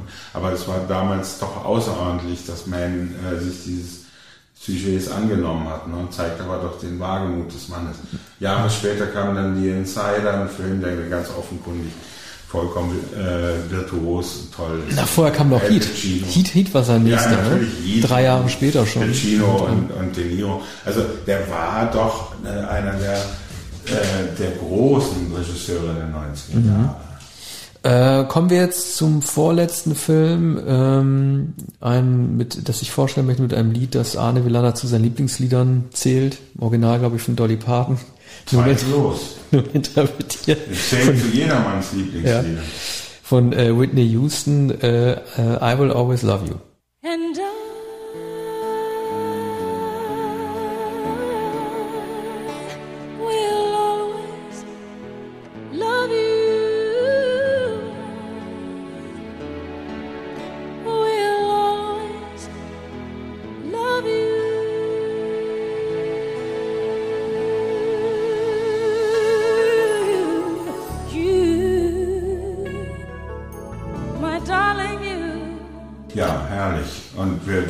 gar nicht darauf einigen, wer diesen Film kurz vorstellt, aber es muss ja auch gar nichts mehr dazu gesagt werden. Ich habe einiges dazu zu Houston, sagen. Kevin Costner. Ja, ich habe ich hab einiges äh, da, dazu zu sagen. Äh, also, äh, mir gefällt die Konstellation nicht. Auch da, wie es immer so schön ist, so ein Film könnte heute nicht mehr gedreht werden.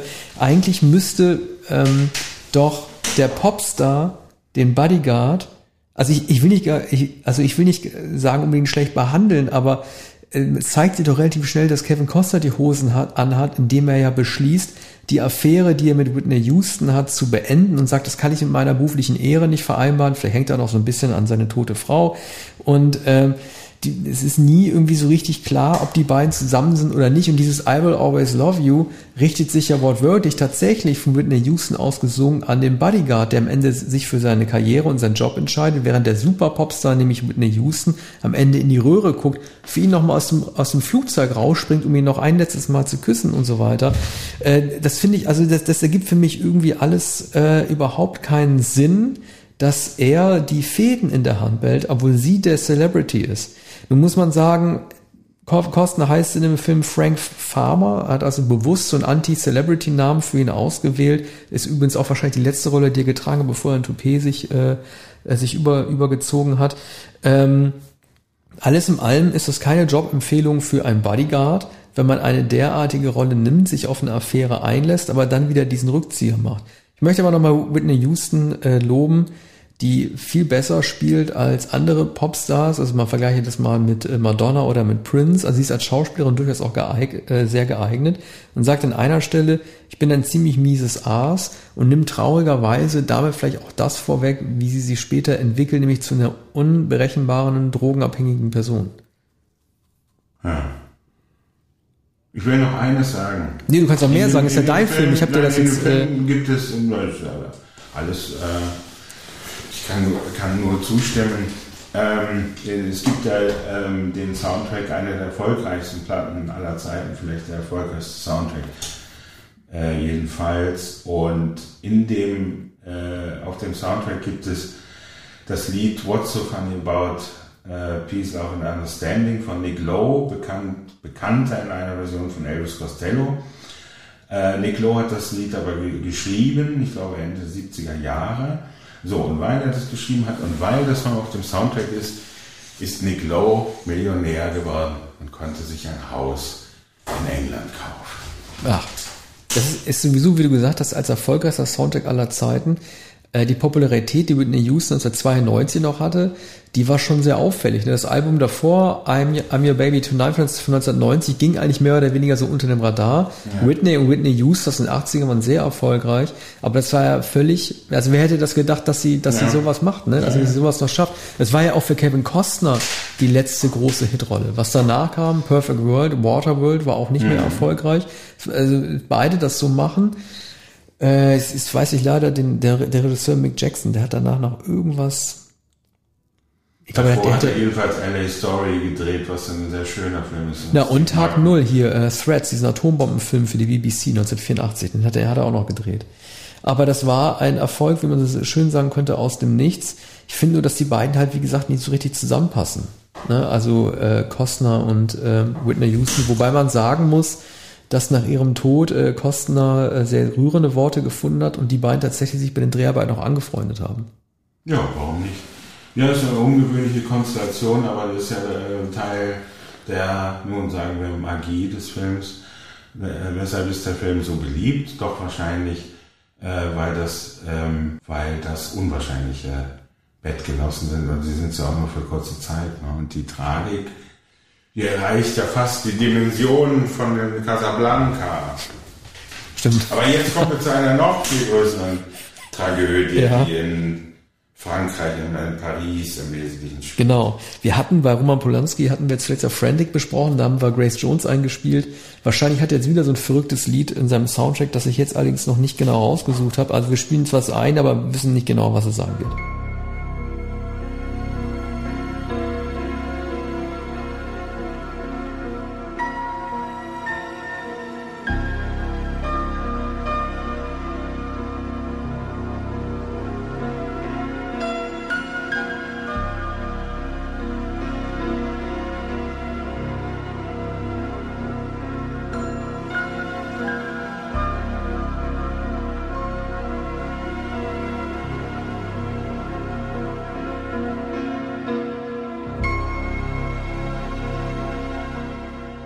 Bitter Moon von 1992, äh, ein total äh, verrückter, auch sehr, sehr kitschiger Film.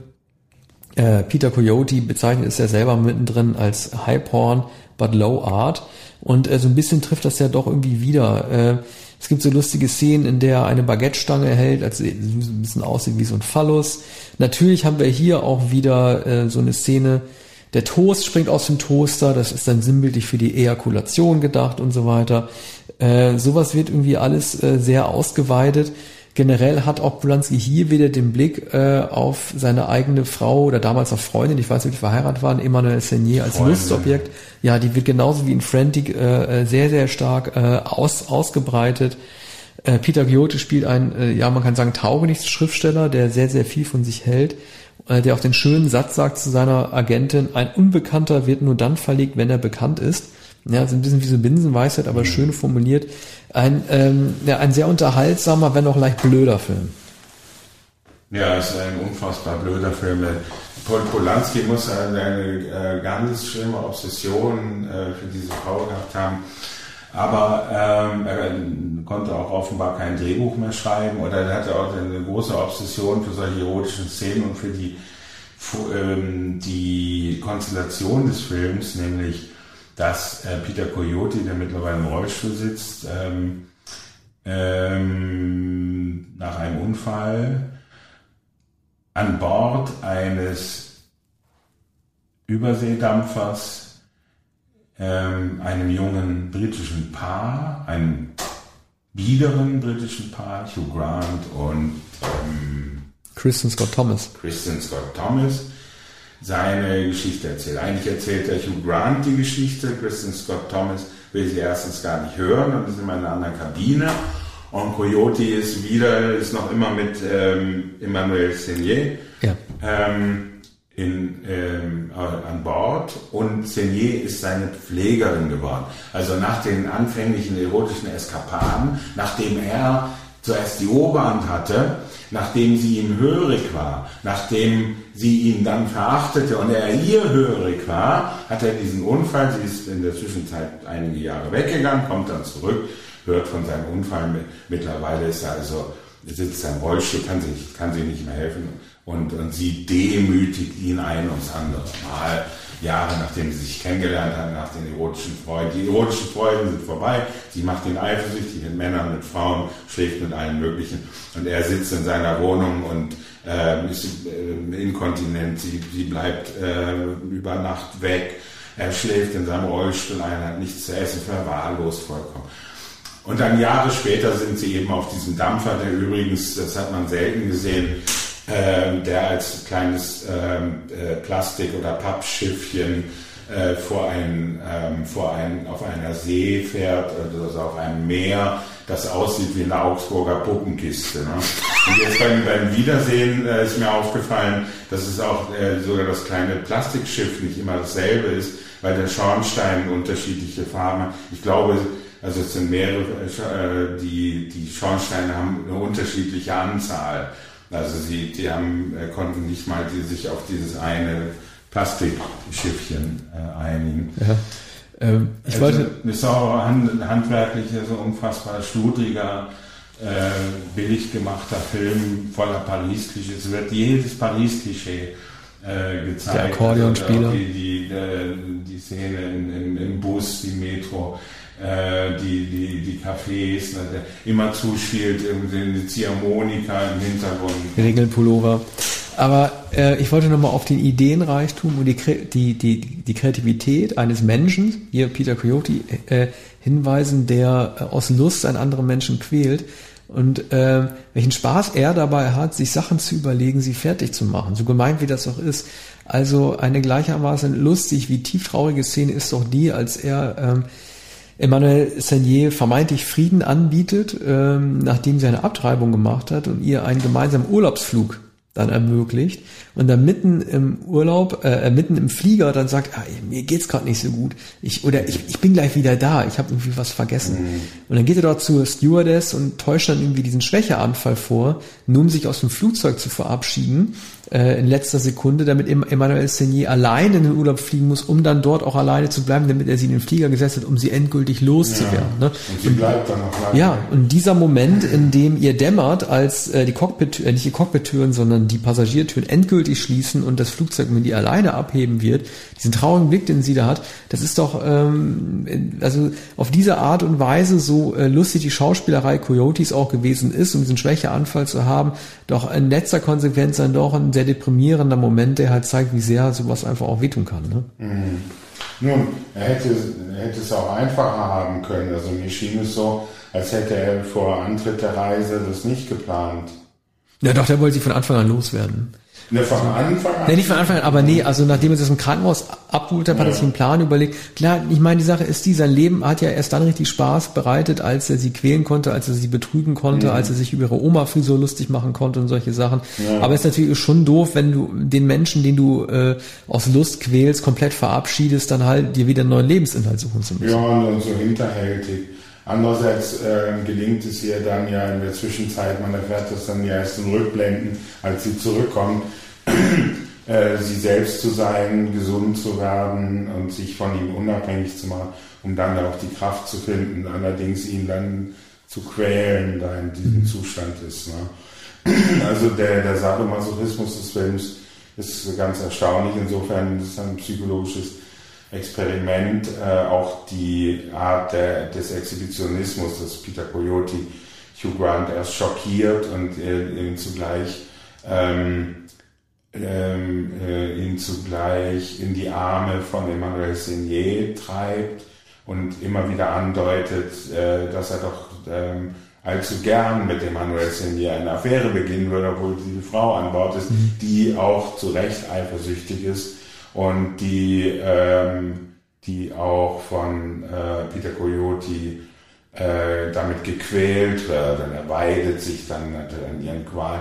Und sie wiederum Christian Scott Thomas, ist dann auch Emmanuel Sellier verfallen. Ne? Und das ermöglicht äh, Polanski dann auch noch eine schöne äh, äh, erotische Verbindung dieser beiden Schauspielerinnen. Ich muss ja sagen, der Nachname Coyote, der ist so toll, ja. dass ich so schade finde, dass seine Eltern ihn Peter genannt haben. Weil Peter ist auch ein guter Name, aber er ist halt viel, viel gewöhnlicher. Man hätte ja auch Karl nennen können. Karl ja. Coyote oder sowas. Das, ja. das wäre noch starmäßiger gewesen. Aber Coyote ist dann möglicherweise äh, der tatsächliche Name der Familie, ne? Ja. Kein Künstlername. Der meine ich ja, ja, mit Sicherheit. Könnte, ja. ja. Also, das ist, äh, das ist äh, verrückt. Und äh, der Mann spielt hier ja eine Art, ähm, äh, also Boudoir-Dichter äh, nach Art von Leonard Cohen, der, der, der auch Schriftsteller zunächst war und dann Songwriter wurde. Und das Lustige ist, Peter Coyote hat eine gewisse Ähnlichkeit mit Leonard Cohen. Ja, nur dass Coyote halt gar nichts reißt in dem Film als Schriftsteller. Ne? Er findet keinen Verlag, man sieht, man, man sieht ihn nie was vorlesen Nein. und so weiter. Eigentlich ein, ein äh, Clochard mit Wohnung. Er lamentiert auch zumindest in der ersten halben Stunde noch darüber, dass ihm nie etwas Originelles einfällt, dass er niemals gedruckt wird. Und er hatte, hatte tatsächlich ähm, die, die, Bilder der, der großen, Fotos der großen ähm, äh, Amerikaner in Paris, der großen Schriftsteller Henry Miller, Ernest Hemingway, F. Scott Fitzgerald, Gertrude Stein, an den Wänden hängen. Ne? Also der Film kann eigentlich nur eine Verspottung äh, sein. Ne? Also Polanski hat, muss, muss den Film ja als Satire angelegt haben. Das kann er ja nicht. Ja, aber der hat sich aber Polanski selber hat äh, Paris ja immer sehr ernst genommen. Der hat ja in allen Filmen wie Frantic oder was hat er, hat er noch, äh, der Mieter, das sind ja alles Sachen, der hat das immer, der hat das immer Ja, mit viel Ehrfurcht Dann eigentlich. ist es eine Verspottung ne, dieser amerikanischen Schriftsteller oder äh, Ja, der Wahrnehmung Jack Amerikaner. Coyote als vollkommen lächerliche Figur. Ähm, mh, er, er, hält, er hält offenbar nichts von solchen epigonalen Schriftstellern, die die Jahrzehnte später nach Paris gekommen sind, nach den großen 20er Jahren. Übrigens waren die amerikanischen Schriftsteller ja nicht nur da, weil Paris die Stadt der Liebe ist oder wie Hemingway dann geschrieben hat, immovable feast, sondern weil der Dollarkurs so günstig war und sie da so billig leben konnten von ihren Das ist wie heute Prag, ne? Die Amerikaner gehen heute ja, nach Prag. Ja, genau. Ja, also das ist ein wirklich erstaunlicher Film, denn der, der mich äh, damals äh, vollkommen ratlos im äh, Kino äh, gemacht hat. Und äh, ich weiß noch, äh, dass wir nicht gesprochen haben, waren also einige Kollegen, die auch bei der Vorführ Vorführung waren. Anschließend muss, mussten wir uns erst einmal fangen. Ne? Aber dann wurde gepöbelt über Polanski. Okay. Jo, dann sind wir jetzt am Ende unserer 290er Folge angelangt. Äh, Ich habe übrigens äh, Wielander überzeugen können, dass wir für 1993 zwei Episoden aufzeichnen, weil die Masse der Filme für das Kinojahr 1993 einfach zu groß ist. Da könnt ihr euch also wieder drauf freuen. Ja, also bedeutet das 16 Filme von Ja, 1993? wir haben für 1993 haben wir 16 Filme rausgesucht. Ohne True Romance, den haben wir ja schon einzeln besprochen für das Tarantino-Ranking. Dann äh, fangen wir an. Jo, bis bald. Bis bald. Danke.